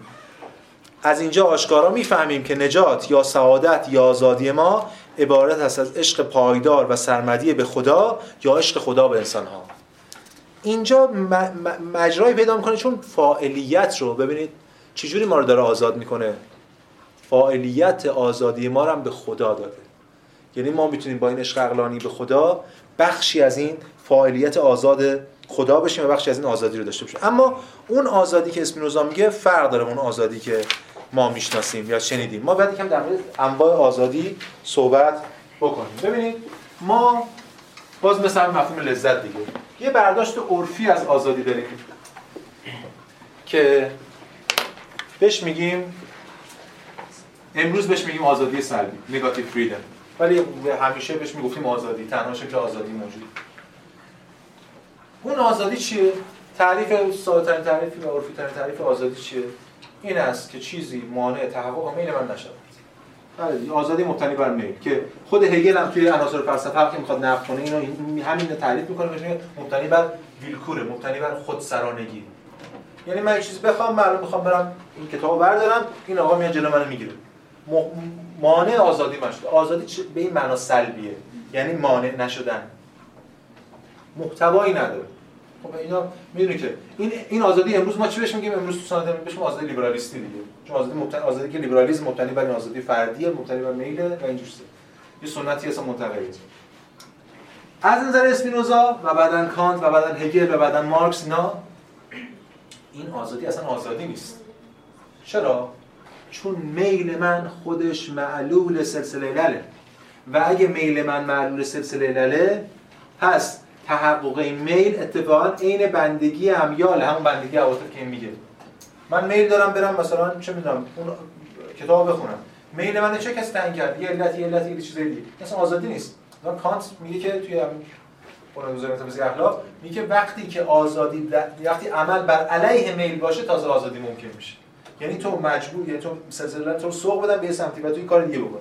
این که اصلا میشه یا نمیشه بحث دیگه است این بحث دیگه در مقابل این آزادی لیبرالیستی حالا یا آزادی سلبی یک آزادی دیگه شکل می‌گیره که ما بهش میگیم آزادی ایجابی. که خب بعضی فیلسوفا راجبش حرف زدن که این آزادی واجد یک محتواییه. به حال یکی از اولین بارقه های این آزادی ایجابی در اسپینوزا شاهدش هست. آزادی که اسپینوزا میگه آزادی ایجابیه. این آزادی سلبی که میگه چیه؟ صفحه 321 تبصره بر... تبصره قضیه 41 به نظر می آید که عقیده توده مردم مخالف با این باشد؟ چرا؟ چون توده مردم آزادی رو این می‌دونن. زیرا ظاهرا اغلب مردم چون این معتقدند که آنها وقتی آزادند که مجاز باشند خود را تسلیم شهواتشان کنند.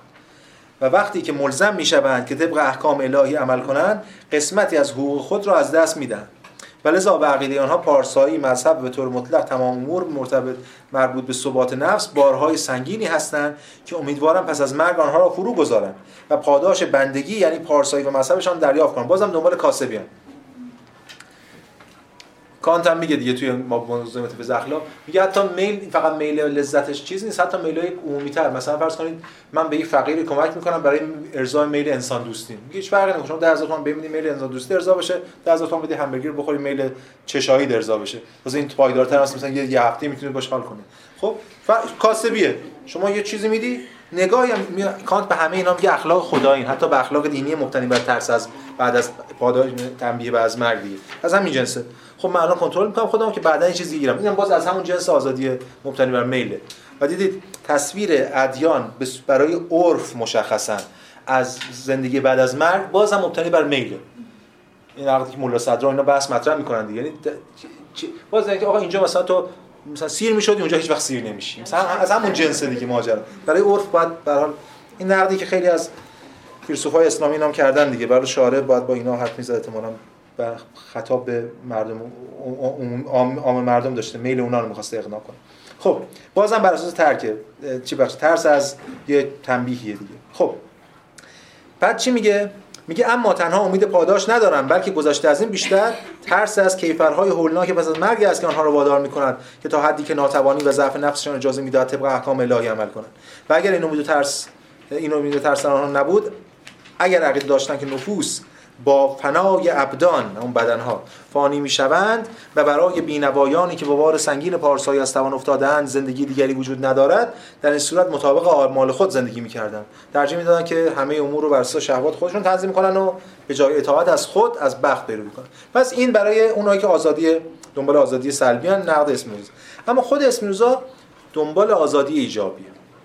آزادی ایجابی برای اسمینوزا یعنی همون قدرت همون شناخت همون فعالیت همون فضیلت. اولا دیدیم که برای اسپینوزا فضیلت معطوف به یه چیز دیگه ای نیست. دنبال تنبیه و پاداش نیست.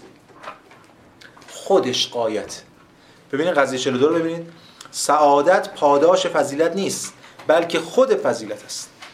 جلوگیری از شهوات موجب این نمی شود که ما از سعادت لذت ببریم بلکه برعکس لذت از سعادت است که ما رو قادر به جلوگیری از شهوات ما می‌کنه دقیقاً برخلاف رواقیون برخلاف کل سنت های ریاضت که و فلان اینا. یعنی آقا تو این میل تو کنترل کن بعدا یه چیزی فلان میشه میگه نه. میگه من وقتی بدونم آگاه باشم خود به خود عواطفم کنترل میشه. نتیجه فضیلت من عواطفه. نه که من برای چیزی رسیدم به یه چیز بیرون از اون بخوام فضیلت من عمل کنم. برعکس لذت از سعادت هست که ما را با قادر به جلوگیری از شهوات ما می‌کنن. پس اینجا ما می‌بینیم که اسپینوزا این رابطه متقابل رو ترسیم کرده برای ما و حالا در نسبت با همون بحث عشق به خدا و قدرت انسان میاد میگه میگه که سعادت عبارت است از عشق به خدا و چند خط پایینتر میگه بنابراین نفس. به همین جهت که از عشق الهی یا سعادت لذت می‌برد دارای جلوگیری از قدرت جلوگیری از شهوات است یا همون عواطف. و از آنجا قدرت انسان برای جلوگیری از عواطف تنها در عقل است. لذا هیچ کس از سعادت بدین جهت لذت نمی‌برد که از عواطف خود جلوگیری کرده است. بلکه برعکس قدرت جلوگیری از شهوات از خود سعادت ناشی میشه مطلوب ثابت شد. خب. تبصره نهایی این کتاب چی میگه؟ میگه که اینو تا آخر بخونیم و یه چیز توضیح بدم و بعد دیگه سوال جواب بدم. من به این صورت تمام آنچه را می‌خواستم در خصوص قدرت نفس بر عواطف و آزادی نفس شرده هم به پایان رساندم. از آنچه گفته شد در میابم که قوت انسان دانا چیست؟ و تا چه اندازه بر انسان نادان که, تحت که تنها تحت هدایت شهوات خیش است برتری دارد. زیرا انسان نادان علاوه بر اینکه به طرق متعدد دستخوش علت خارجی است هرگز از آرامش راستین نفس برخوردار نیست. میگه انسان نادان علاوه بر اینکه به طرق متعدد دستخوش علل خارجی است که انسان دانا هم هست همه ما هستیم ولی فرق اون با ما اینه که با این انسان دانا با ما که نه. با اونا اینه که هرگز از آرامش راستین نفس برخوردار نیست. به علاوه تقریبا از خود از خدا و اشیاء آگاه است دانش نداره. و به محض اینکه از انفعال باز میماند از هستی نیز باز میماند. چون وجودش چیزی جز اثر پذیری نیست. مفعول محض منفعل محضه برعکس انسان دانا از این حس که, که این چنین ارتبار شده تقریبا هیچ وقت دچار انقلاب روحی نمی انقلاب روحی یعنی به تمامی تحت تاثیر عواطف قرار گرفتن. به معنی یک دفعه خشمی شدن به تمامی ترس ترسیدن از یه چیزی که تمام عقل و شناخت رو متحول کنه. به اون معنی. منظور انقلاب روحی مثلا تغییر نظر فکری و اینا نیست. و با ضرورت سرمدی خاصی از خود از خدا و از اشیاء آگاه است هرگز از هستی باز نمیماند و همواره از آرامش راستین نفس برخوردار است. اگرچه راهی که من برای رسیدن به این مقصود نشان دادم سخت است ولی با وجود ممکنه ممکن است بدان دست یافت. باید هم سخت باشد زیرا به ندرت می‌توان بدان دست یافت. اگر نجات در دسترس همه می بود و انسان می توانست بدون زحمت زیاد بدون دست یابد چگونه امکان می داشت که تقریبا مورد غفلت همگان قرار گیرد؟ اما هر چیز عالی همونقدر که نادر است دشوار نیست است. خب این اینو داشته باشیم. این بحث کتاب تموم شد اما یه چیزایی باید اضافه کنیم که اینو ببندیم دیگه. خب نکته مهم اینه که پس نوع سوم شناخت که ما هم در موردش صحبت کردیم نوع دوم سوژه از ابژه جدا بود. نوع سوم سوژه با ابژه یکیه یا به درکی از یکی بودنش می‌رسه. این یکی بودن به این نیست که من خدام ببین جوگیر شدن دیگه. یه دفعه طرف تو می‌فهمه که یه رابطه یکی وجوده فکر من خدام مسئله نیست که من خدام مسئله نیست که من وجودم. مسئله اینه که من یک رابطه درونی با وجود دارم و یه رابطه متقابل وجودی با وجود دارم. یا با خدا دارم هر چیزی که هست. اینجاست که میشه صحبت کرد از اینکه کناتوس فرد و کناتوس کل جهان یا وجود یا خدا هر چی که هست اینا با هم یه پیوندی دارن. من از اصطلاح universal individual استفاده کردم. اصطلاح متناقضه چون universal با individual متناقضه. فرد کلی. ولی به این معنا فرد کلی که فرد هست اما فقط در نسبت با کل فرد. این سنت لیبرالیستی نیست. دیگه من در اسم استراتژی بحث می‌کنم روش. مثلا تاکید می‌کنم رو بخش ضد لیبرالیستیش. در رو که لیبرالیستی اول با فرد شروع می‌کنیم. بعد یه سری حقوقی فرد داره یه سری خواصی فرد داره. آزادی هم که از خواص پیشینی هر همین شعاره که میده. هر انسانی تا به دنیا میاد آزاد است. مثلا آزاد زایده شده است. این حرف معنا یعنی اصلا بیمار بخواد که اون طرفا که همونجا به دنیا میاد آزاد به همونجا برداشت می‌کنن چی؟ هر انسانی به دنیا میاد آزاد. این شعار دیگه. شعار حالا این بحث دیگه بگذاریم. ولی به هر حال مسئله اینه مسئله چی؟ مسئله که هر انسانی آزاد به دنیا نیومده. هر انسانی تجلی از کل. اگر فردی هم فرد هست به واسطه نسبتش با کل فرد البته این کل هم جدا از افراد نیست. پس از هر دو طرفش داره جلوگیری میشه. هم از چه حیث لیبرالیستی و هم از چه حیث استدلالی. من خیلی دارم سیاسی حرف می‌زنم. ولی به لحاظ فلسفی ما با یک فرد کلی طرفیم. به همین شناخت خدا در واقع شناخت خود فرده. حالا اون تناقضی که جلسه اول و همچنین به جلسه دوم در مورد کناتوس مطرح شد که فرد بالاخره باید به دنبال منافع خودش باشه یا دنبال منافع جمع. در این تعریفی که از فرد میشه حل میشه مثلا چون فرد در نسبت با کل معنی میشه. کناتوس من در نسبت با کناتوس جمعه که کناتوس می‌تونه حفظ کنه خودش برخلاف رواقیان که من می‌تونستم به یک جامعه نابود به تنهایی به رستگاری برسم اینجا نگاه فردگرانه نیست. این تناقض که بالاخره من فرد ملاکی یا جامعه تناقض لیبرالیستی. تناقضی که فرد از جامعه جدا می‌کنه از پیش تو تعریف بعد میگه حالش رو حلش کن ولی اگه یک با یه رویکرد دیگه بریم سراغ ماجرا که فرد و جامعه از پیش در ارتباط با هم قرار بدیم. به این معنا که فرد تجلی از جامعه است و بدون جامعه هویت وجودی نداره. و از اون طرف جامعه چیزی نیست جز افراد یعنی نسبت افراد یه اجتماعی از افرادی که بر یک راستای یک هدف مشترک با هم دیگه نسبت مشترک برقرار کردن. اون وقتی که این دو تا کناتوس با هم دیگه پیوند می‌خورن. و خب حالا اگه بخوایم بحثو جمع جور کنیم ما می‌بینیم که اسپینوزا به این نه به آزادی ایجابی می‌رسه. آزادی ایجابی برای اسپینوزا در واقع یک شکلی از سطحی از داناییه اما این دانایی گفتیم پیوند می‌خوره با عشق یعنی دانایی فقط از جنس عقل نیست بلکه عشق عقلانی. اگه از جنس عقل باشه فقط همش یه شکلی از جدایی وجود داره. برای این عشق که مایه مایه یک شکلی از وحدت میشه. و حالا این فرد که کلیه می‌تونه آزادی خودش رو از آزادی کل بگیره. چون طبق تعریف اسپینوزا کل آزاده خدا آزاده پس فرد می‌تونه به این شرط که بشناسه خدا رو یا وجود رو. بشناسه خودش رو و این نسبت رو بشناسه همون درک باعث میشه که خودش بخشی از آزادی لامتناهی جهان بشه. و این قابلیت حالا این سوال وجود میاد که خب چون سوالی که شما شما پرسیدید ما سعی می‌کنیم زیر همین جواب بدیم. یه سوال این که خب خود این که فرد بره به این دانایی برسه یا نه خودش هم زیل جبر. این اولین سوالی که به ذهن می‌رسه. یعنی خود اینکه یه فردی اصلا بیاد اسپینوزا بخونه. با یه فردی که اصلا الان در سر کلاس نیست من یه کار دیگه داره یه کار مفیدتری انجام میده؟ پول در بعد داره کار مفیدتری انجام میده. اون پس خود این که ما اون الان اینجا نیست و ما الان اینجاییم خودش نتیجه جبر اسپینوزا میگه بله معلوم نتیجه جبر اما دو تا نکته.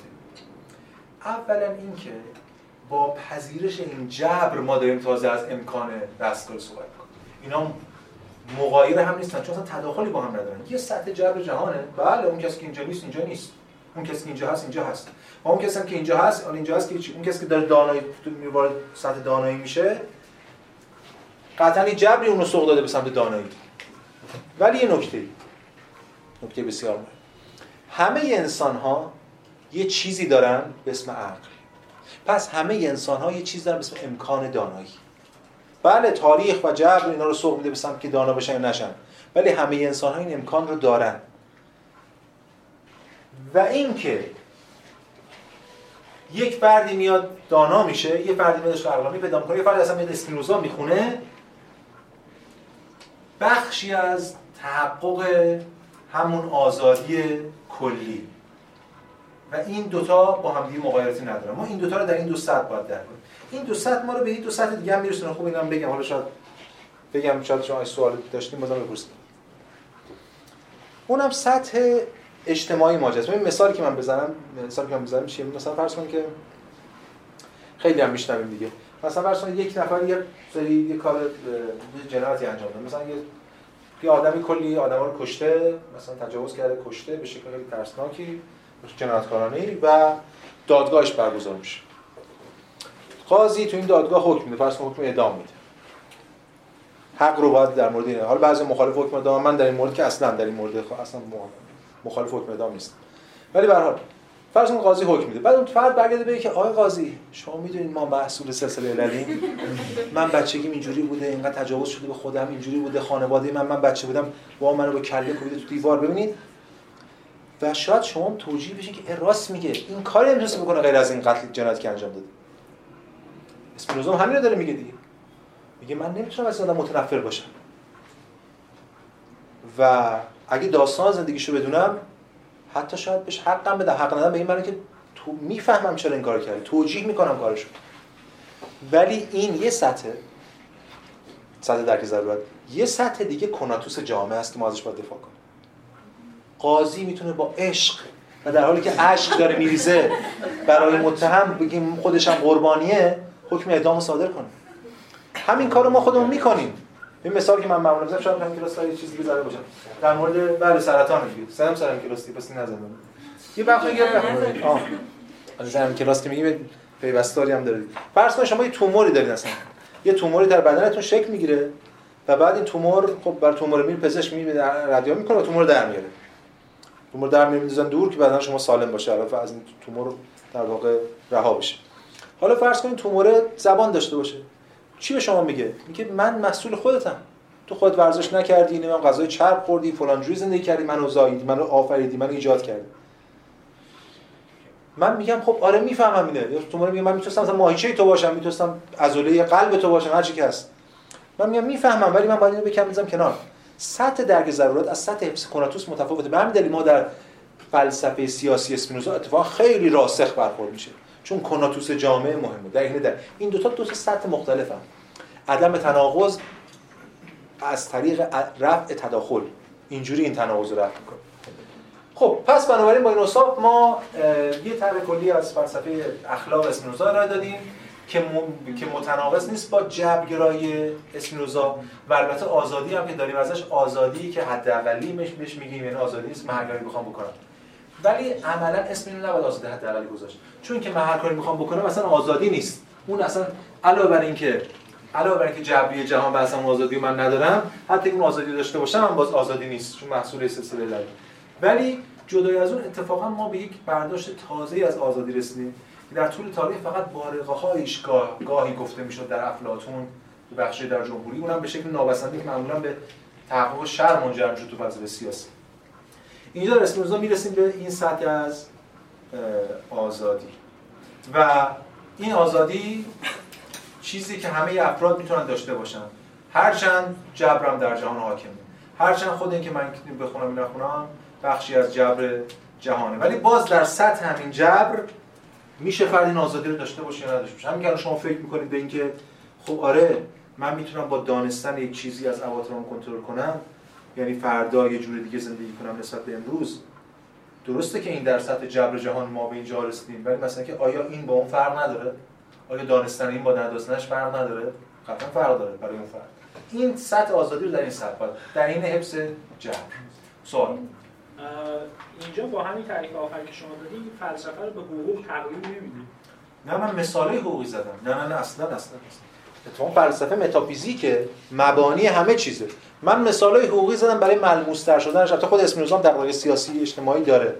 آره ولی نه نه من فقط دارم مثال فلسفی مجبور تام این همه چی به هم دیگه وصله. ولی اونجایی که می‌خوایم کناتوسمون رو حفظ کنیم دست به دامن حقوق میشیم. یا شما یه قوانینی بنویس که مثلا این کناتوس جامعه به هم نخوره. حالا اونی که اصلا اومده خودش خب اگه منظورتون اینه اگه منظورتون اینه اگه منظورتون اینه برای اسپینوزا همونش گفتم برای از اصطلاح پرکس استفاده کردم. برای اسپینوزا تئوری از عمل جدا نیست. فلسفه سیاسی از فلسفه جدا نیست. چرا؟ گفته چون انسان در کنار انسان دیگر کناتوس حفظ میشه. حتی کناتوس حفظ میشه چه به شناخت می‌رسه. انسان در کنار انسان دیگر به شناخت می‌رسه. انسان در جامعه به شناخت می‌رسه. انسان در جامعه به عشق به کل می‌رسه و همه اینا. پس اینا یه رابطه در هم تنیده با هم دیگه دارن. بله بله. ما رابطه درونی و ذاتی در اسپینوزا هست. در هگل هست. در مارکس هم که خب روشن هست. رابطه درونی و ذاتی بین سیاست و فلسفه وجود داره. افلاطون هم اینو داره. فلسفه بدون سیاست ناممکنه. چرا؟ چون که فلسفه در خلا نیست فلسفه تجربه زیستن در زمین انسان و عقل ورزی مشترک دو چیزاست ولی مبادی متافیزیکشون ما به روش هندسی این اسپینوزا داره این حرف می‌زنه خودش هندسی نوشته. مبانیشو به صورت هندسی ترسیم کرده. برای اینکه در واقع نوع دومش به روش نوع دوم شناخت داره نوع سوم شناخت رو ترسیم کنه. چون در غیر این صورت همواره در معرض افتادن به یک از عرفانگرایی کاذب شهود و حل شدن و زن و اینجور چیزاست. خب؟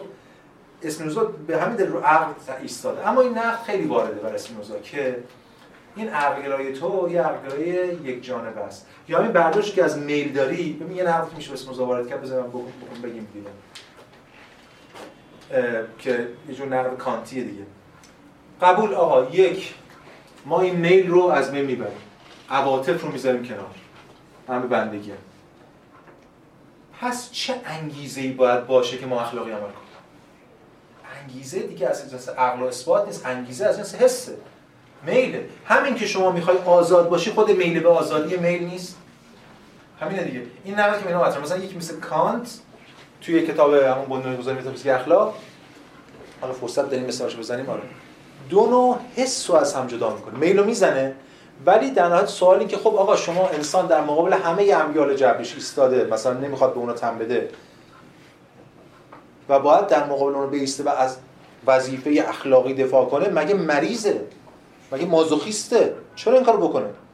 امیال خب میل داره دیگه حتی دین حتی جور کرده دیگه هم باز با امیال بازی می‌کنن. میگن شما این کارو نکن بعدا یه چیز دیگه ساپورت میشه. خب؟ این همه اینها رو کان میگه اخلاق دگرانی اون اخلاق اتونوم خودش در مقابل هر شکلی از حساب کتاب و لذت جویی و ایناست. و بده‌بستان و نتیجه گرفت. خب سوال اینه که مگه آدم دیوانه اصلا کدوم آدم این کار می‌کنه؟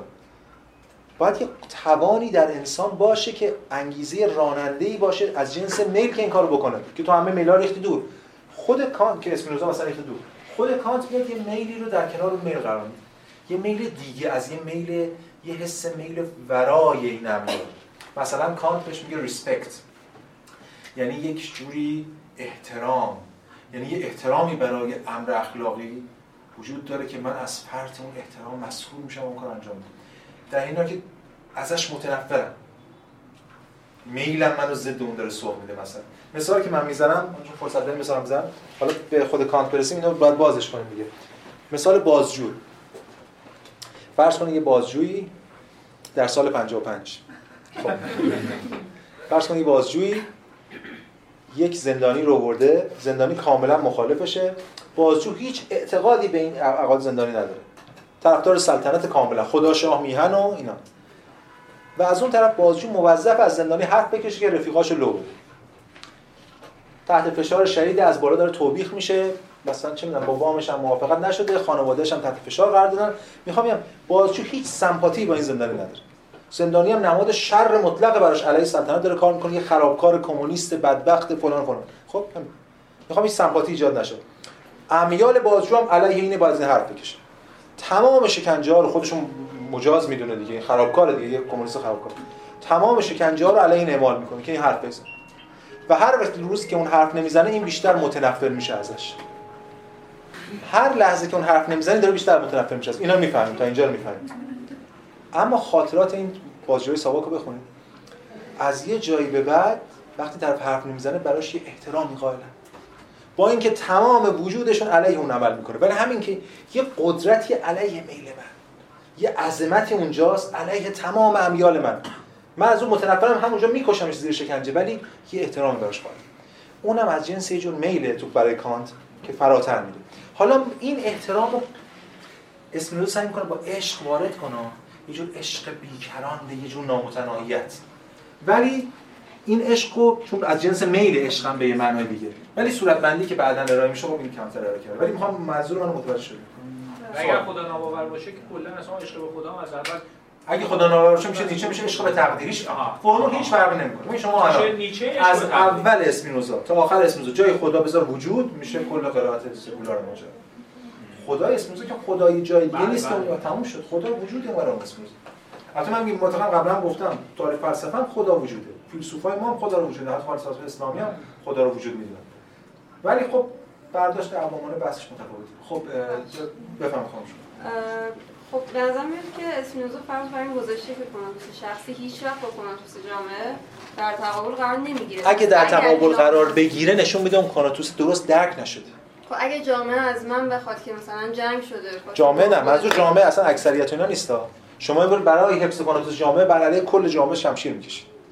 اینجوری میشه دیگه. یعنی شما درک می‌کنید که کناتوس اجتماعی داره تخریب می‌کنه کناتوس من کناتوس خودش هم داره تخریب می‌کنه. خب مثلا میگم همین سربازو بفرستم مثلا جنگ. خودتو خب. در مقابل مرگ قرار میدی دیگه. یک نوعی از این بحث دیگه مثلا مفهوم شهادت. مفهوم شهادت اینجا بحثه که آیا ما یک فرد و کاناتوس یک فرد رو فدای کل کنیم این به معنای حفظ یا نه؟ این بحثه تو اسپینوزا اسپینوزا پژوهان بحثه. من تو سنتی هم که میگم اون حتی شهادت اونم حفظ کاناتوسشه چون ایده داره باقی میمونه ایده فرد. چون ایده است که برای ما مهمه. درست بعدم فروپاشی داره ایده اون شهید همچنان حضور داره. و اون ایده می‌تونه هم زندگی کنه به معنا ولی برای معلوم واردش نمیشه. این ابهام تو اسپینوزا وجود داره. شهید شهادت رو انتخاب می‌کنه؟ اگه انتخاب کنه دیگه. اگه آگاهانه انتخاب کنه میشه بله. بفرمایید شما. این سوال که اومد که اگه یه آدم یه دروغی بگه که همه جامعه از بین برن و دیدگاه کانتی اینا نمی‌دونم. این حتی خود کانت هم خیلی این سوال اینجوری جواب ندین. همه می‌پرسن ولی کانت هم اینجوری نگفته آقا. ولی مسئله که برای کانت فضیلت خب مهمه قطعی اون هیچی. ولی برای اسپینوزا باز ارزیابی شناخت بستگی داره اون به- چه معنا چه چیزی اهمیت داشته باشه اینجوری. اصلا نه نه نه. آخه ببین در اسپینوزا که اصلا وظیفه گرا نیست. مسئلهش دروغ و غیر دروغ نیست. مثلا اسم اسپینوزا به این معنا کارکردگرا است برخلاف کانت. خب یعنی مسئله کناتوسه. حالا کناتوس جامعه. اینکه چه چیزی برای کناتوس جامعه مهم مفیده؟ چه چیزی برای کناتوس من مفیده؟ اینا. این هست این که برای کانت این مسئله میشه بخاطر میگن کانت وظیفه. تازه کانت هم باز قابل تر بحث یعنی دروغ و راستگویی اینا براش نسبی تعریف میشه. دیدیم دیگه. خیر و شر زیان انسان. انسان چی؟ کناتوس. معیار قیاس کناتوس ها چیه؟ چجوری مثلا دو تا کناتوس داریم هر دو دارن عمل می‌کنن. ما چجوری باید به ندای این گوش بدیم؟ این باید اینو غالب بشه یا این باید اینو غالب بشه؟ چه معیاری داریم واسه این؟ ببینید مسئله اینه که اولا اولا ما اولا ببین مهمترین چیز این وسط خود ما این فراموش نکنیم خودمون خودمون رو نباید جدا کنیم از ماجرا. ما از واسه اسموزا از خود من شروع کرد از اولش یه جوری یادتون حرف می‌زنه فقط فرد من فرد اصلا بی خیال جهان. به هر حال از کناتوس فردی باید شروع کرد. آن چیزی که در نسبت با من قرار می‌گیره من نسبت باهاش می‌گیرم تعیین می‌کنه که اون کناتوس چجوری داره عمل می‌کنه. آیا تخریب می‌کنه یا نه؟ آیا خیر یا شر؟ منم که تعیین می‌کنم. حتی جامعه هم باز من با من میسنجم اما فراموش این من من فردی تنها نیست که منی که در کل معنادار شده. منی که در کل حتی معیارهاش شکل گرفته. به این معنا یه چیز اینتر براش. پس در این کلام مثلا این قاعده کلی نیست. قاعده فرهنگی تاریخیه برای اسم ولی اگه بخوایم اجراش کنیم. چجوری می‌تونیم همین چیزی اجرا کنیم؟ تو ساعت تئوری میشه اینو فهمید که اینا همچین نسبتی با هم تو دارن. اجرام با توجه به شناختمون آقا امکان داره یه قاضی حکم بده. و دو سال بعد بفهم اشتباه بودیم بدبخت اصلا قاتل نبوده یعنی حکم دادن زیر سوال میره. نه دیگه اون بعد آدم دانش خودش بر اساس کناتوس جمعی این کارو کرده دیگه. بعد با همون دانش فهمش اشتباهش باعث می‌کنه کناتوس جمعی همین رشد کنه. در که دفعه بعد این اشتباه نکنه یا یا چیزی. همین یه فن تاریخیه تو اسپینوزا مثل کانت نیست که وظیفه فرا تاریخی باشه. چرا؟ چون کناتوس از جنس کارکرده. کارکرد مایه تاریخی داره. و خراب میشه و بهبود پیدا می‌کنه و هر. خراب که برای همیشه به یه معنا در حال بهبوده چون داره دانش افزایش پیدا می‌کنه. مثلا فرض. خب سوال بفرمایید شما. نسبتی بین عقل و میل رو من نفهمیدم. مثلا مبهم درست یعنی اینکه مثلا اگه میل قرار سرکوب بشه کناتوس چجوری می‌تونه خودش رو حفظ کنه؟ میل سرکوب نمیشه. میل با عقل از بین میره. یعنی از بین نمیره. در واقع قوت قوتی که داره تمام وجود در بر می‌گیره این کم میشه. میل شدتش رو کم می‌کنه با عقل. دانش دانایی آزادی. دانایی باعث میشه آزاد بشیم از عواطف. خود عواطف کم میشن. مثل همون که من می‌دونم میل مفرت من خود به خود کم میشه از آدم که زده تو گوش من. بفرمایید خانم. استاد این اندیشه یه جور منجر به تسلیم نمیشه. حالا چه در مقابل نظام سیاسی؟ همین دیگه. ببینید تفاوتش رو گفتیم با رواقیان مثلا یا اینا همینه. یه نز نز رو کردین که آقا همه اینجا مجبورن. خب حالا به حال هر کسی هر کاری هم کرد حالا اینورم زدی بیا اینورم بزن. همین دیگه. در نهایت کاری هم نداشته باشیم. حالا اسپینوزا این نیست. چرا که اسپینوزا اولا دیدیم که سیاسی به این معنا که جامعه مهمه. و ثانیا و شاید مهمتر از اون مهمتر از اون اسپینوزا یک جور وظیفه یا رسالت اخلاقی قائل برای فرد. اخلاق وظیفه رسالت اخلاقی چیه؟ حفظ کناتوس خودش. حفظ کناتوس خودش در در گرو حفظ کناتوس جامعه است. وقتی جامعه منحته ببین دقیقاً ما داریم ترجمه می‌کنیم یعنی تمدن منحت رو ترجمه. خب در رو زوال اسطوره‌هاش رو زوالن در حال فروپاشیه. یک فردی که کناتوس بخواد از کناتوس خودش دفاع کنه شیوه رواقی و شیوه عرفانی و ش... حالا میگم شیوه درویش مسلکیش و اینا که آقا این جامعه خراب سیاست پدر مادر نمی‌شناسه آقا هم مردم داغونن. من من گوشه و در رو ببندم حلشم در یه چیزی حالا باز خودم. اما راهکار اسپینوزاش دقیقا برعکسه. چیه؟ من باید این جامعه رو درمان کنم. همونجوری می‌خوام عواطف خودم رو درمان کنم این جامعه رو باید درمان کنم. و اینجا اکت سیاسی رادیکالی میشه اتفاقا و خود اسپینوزا زندگیش نشون داده باور به ماجرا رو. این من خود زندگی اسپینوزا رو در جلسه من به این دلیل گفتم. یعنی اون آدم این, این کارو می‌کنه. واقعا زندگیش نشون داد که این رویکرد داره این رو کنار هم قرار داده. ولی جدای از اون به لحاظ منطقش هم یا به لحاظ فلسفیش هم ما می‌تونیم اینا رو کنار هم قرار بدیم. این یک مسئولیتی برای ما مسئول در این پذیرش جبر را در این پذیرش ضرورت ها دیدیم دیگه. امروز در موردش صحبت کردیم. سوال؟ می‌دونم، چون احساس می‌کنم یه تداخلی پیش میاد بین اون ضرورتی که وجود داره در کل و این اختیاری که حالا آره، منم همین احساس می‌کنم خب، یعنی انگار جا نمیفته من فقط می‌خوام بپرسم که آیا توجه به جهت می‌تونه کمک کنه به ذهن ها جهت یعنی چی؟ یعنی که ما تناقض زمانی تناقض داریم که یک چیز از یک جهت در واقع در تضاد با یک مفهوم دیگه قرار بگیره. اون ضرورت کلی جهتش. کاملا متفاوته. با ببینید من این اصطلاحی گفتم اگه اینو من میگم اگه شما منظورتون اینه که خب دیگه جهت کلمه خوب نیست براش. اگه منظورتون چیز دیگه است که خب پس چیز دیگه اصلا مخالف ما. ببینید این ایده کانتیه. رفع تناقض از طریق رفع تداخل. یعنی به ظاهر یعنی ببینید مثلا مثل چی؟ مثل شما دارین یک تصویری رو می‌بینید مثلا از دور دو بعدی هر چیزی. این دو تا چیز دارن به هم می‌خورن. خب بعد میره از این زاویه دیگه می‌بینید مثلا به هم کار ندارن. مثلا اینجوری وایساده خب اینجوری رفع تناقض از طریق رفع تداخل. یعنی وقتی در مورد ضرورت جهان صحبت میشه در یک سطحی صحبت میشه. فیلسوفان قبلی می‌خواستن بیان در دل همون سطح آزادی پیدا کنن نمی‌تونستن. چون جبر چون علیت لهشون می‌کرد. ما حالا قرار توی سطح دیگه با پذیرشون روی بستر اون بیا سطح دیگه از آزادی می‌دونین چی حالا من چون با ایشون قبلا سوایم میگه که خب شما مثلا همینطور واسه خودتون سطح بندی درست می‌کنین. می‌خوام بگم آخه الکی نیست این سطح بندی. حالا مثالی که به ذهن من میاد بحث شب و روزه ببین ما از یک جهت واحد در یک زمان واحد نمی‌تونیم هم شب باشیم هم روز خب؟ اما اگر یک سطح کلی تر نگاه کنیم مثلا چه می‌دونم با ماهواره یه چیزی بریم از فضا زمین رو نگاه کنیم. خب می‌بینیم که یک طرف احتمالاً باید روشن بشه. هم شب هم روز خب. و این این سطحی که ما داریم در واقع در موردش صحبت می‌کنیم یه چیز من در آوردی نیست که هر جا به بنبست برسیم خب حالا مثلا رفع تناقض از طریق رفع تناقض. خیلی خیلی یه خوبه بله بله. حالا متوجه سوالتون شدم. ببینید من خودم یعنی رویکرد خود من اینه که مشکل اسپینوزا منطق دو حدیشه. حتی کانت هم منطق دو حدیشه. یعنی اینها نمی‌تونن تناقض رو درک کنن. نمی‌تونن تناقض رو به رسمیت بشن بپذیرن. بله، دقیقاً. این کاری که تو دیالکتیک هگل ما می‌کنیم. یعنی اول کتاب پیدارشناسی رو بحث در مورد فیلسوف افرادی که تناقض رو نمی‌تونن درک کنن هر تناقضی رو به مسابقه هم پس می‌زنن. ولی هگل داره این منطق صحتی ارائه میده که طرفین تناقض رو درون خودش درون هم خب این یه چیز دیگه ایه. خب این از این. که منم خب من منتقدم یعنی منتقدم که معتقدم به همین دلیل. در واقع نه خدای اسپینوزا نه جوهر اسپینوزا به اون حرکت نمی‌رسه یا انسداد دچار میشه خیلی زیادی. اینا منم می‌فهمم. حتی تو کانت. و اون روش رفع تناقض از طریق رفع تداخل منم قبول ندارم. یعنی من خودم منتقد سرسخت اون روشم. روش کانتی افلاطونی ایناست که اینا رو جدا کنیم. اتفاقا هیچ چه نباید جدا کرد. تناقض باید به اوجش رسون. به تنش رو به اوج رسون. ولی خب ما باید منطقش هم داشته باشیم. یعنی منطقش نداشته باشیم میشیم شکاک. میشه هم به اوجش میرسونیم میگیم همه چی متناقضه میشیم آقا پس شکاک هیچ نمیشه پذیرو اگه منطقش داشته باشیم می‌دونیم همین تناقض می‌تونه معطوف به حقیقتی باشه خب؟ اما در مورد نکته که گفتین حالا بهشون به ذهن خیلی ها می‌رسه که آقا شما این دارین دسته‌بندی و طبقه بندی خلق می‌کنین به این معنای این نقد درسته. به این معنی که هر کسی گیر می‌کنه سر طبقه بندی می‌کنه برای تناقض رفت. اما به یه معنای دیگه مگر بشر کار غیر از این می‌تونه بکنه؟ ببینید ما که یه حقیقتی نداریم که بعد بریم اون رو کشفش کنیم ما یه موجودات هستیم تازه به یه حقیقتی رسیدیم چند هزار سال داریم به زوری می‌زنیم بشناسیم جهان و کلی مشکل داریم. به همین دلیل دائما سعی می‌کنیم شیوه های مختلفی از اندیشه رو ابداع کنیم. شکست بخوریم ابداع کنیم شکست بخوریم ابداع کنیم شکست بخوریم. اگه خوشبین باشین اسم می‌تونیم بزنیم پیشرفت علم. ولی می‌تونیم حتی خوشبین هم نباشیم من کار به ندارم. خب؟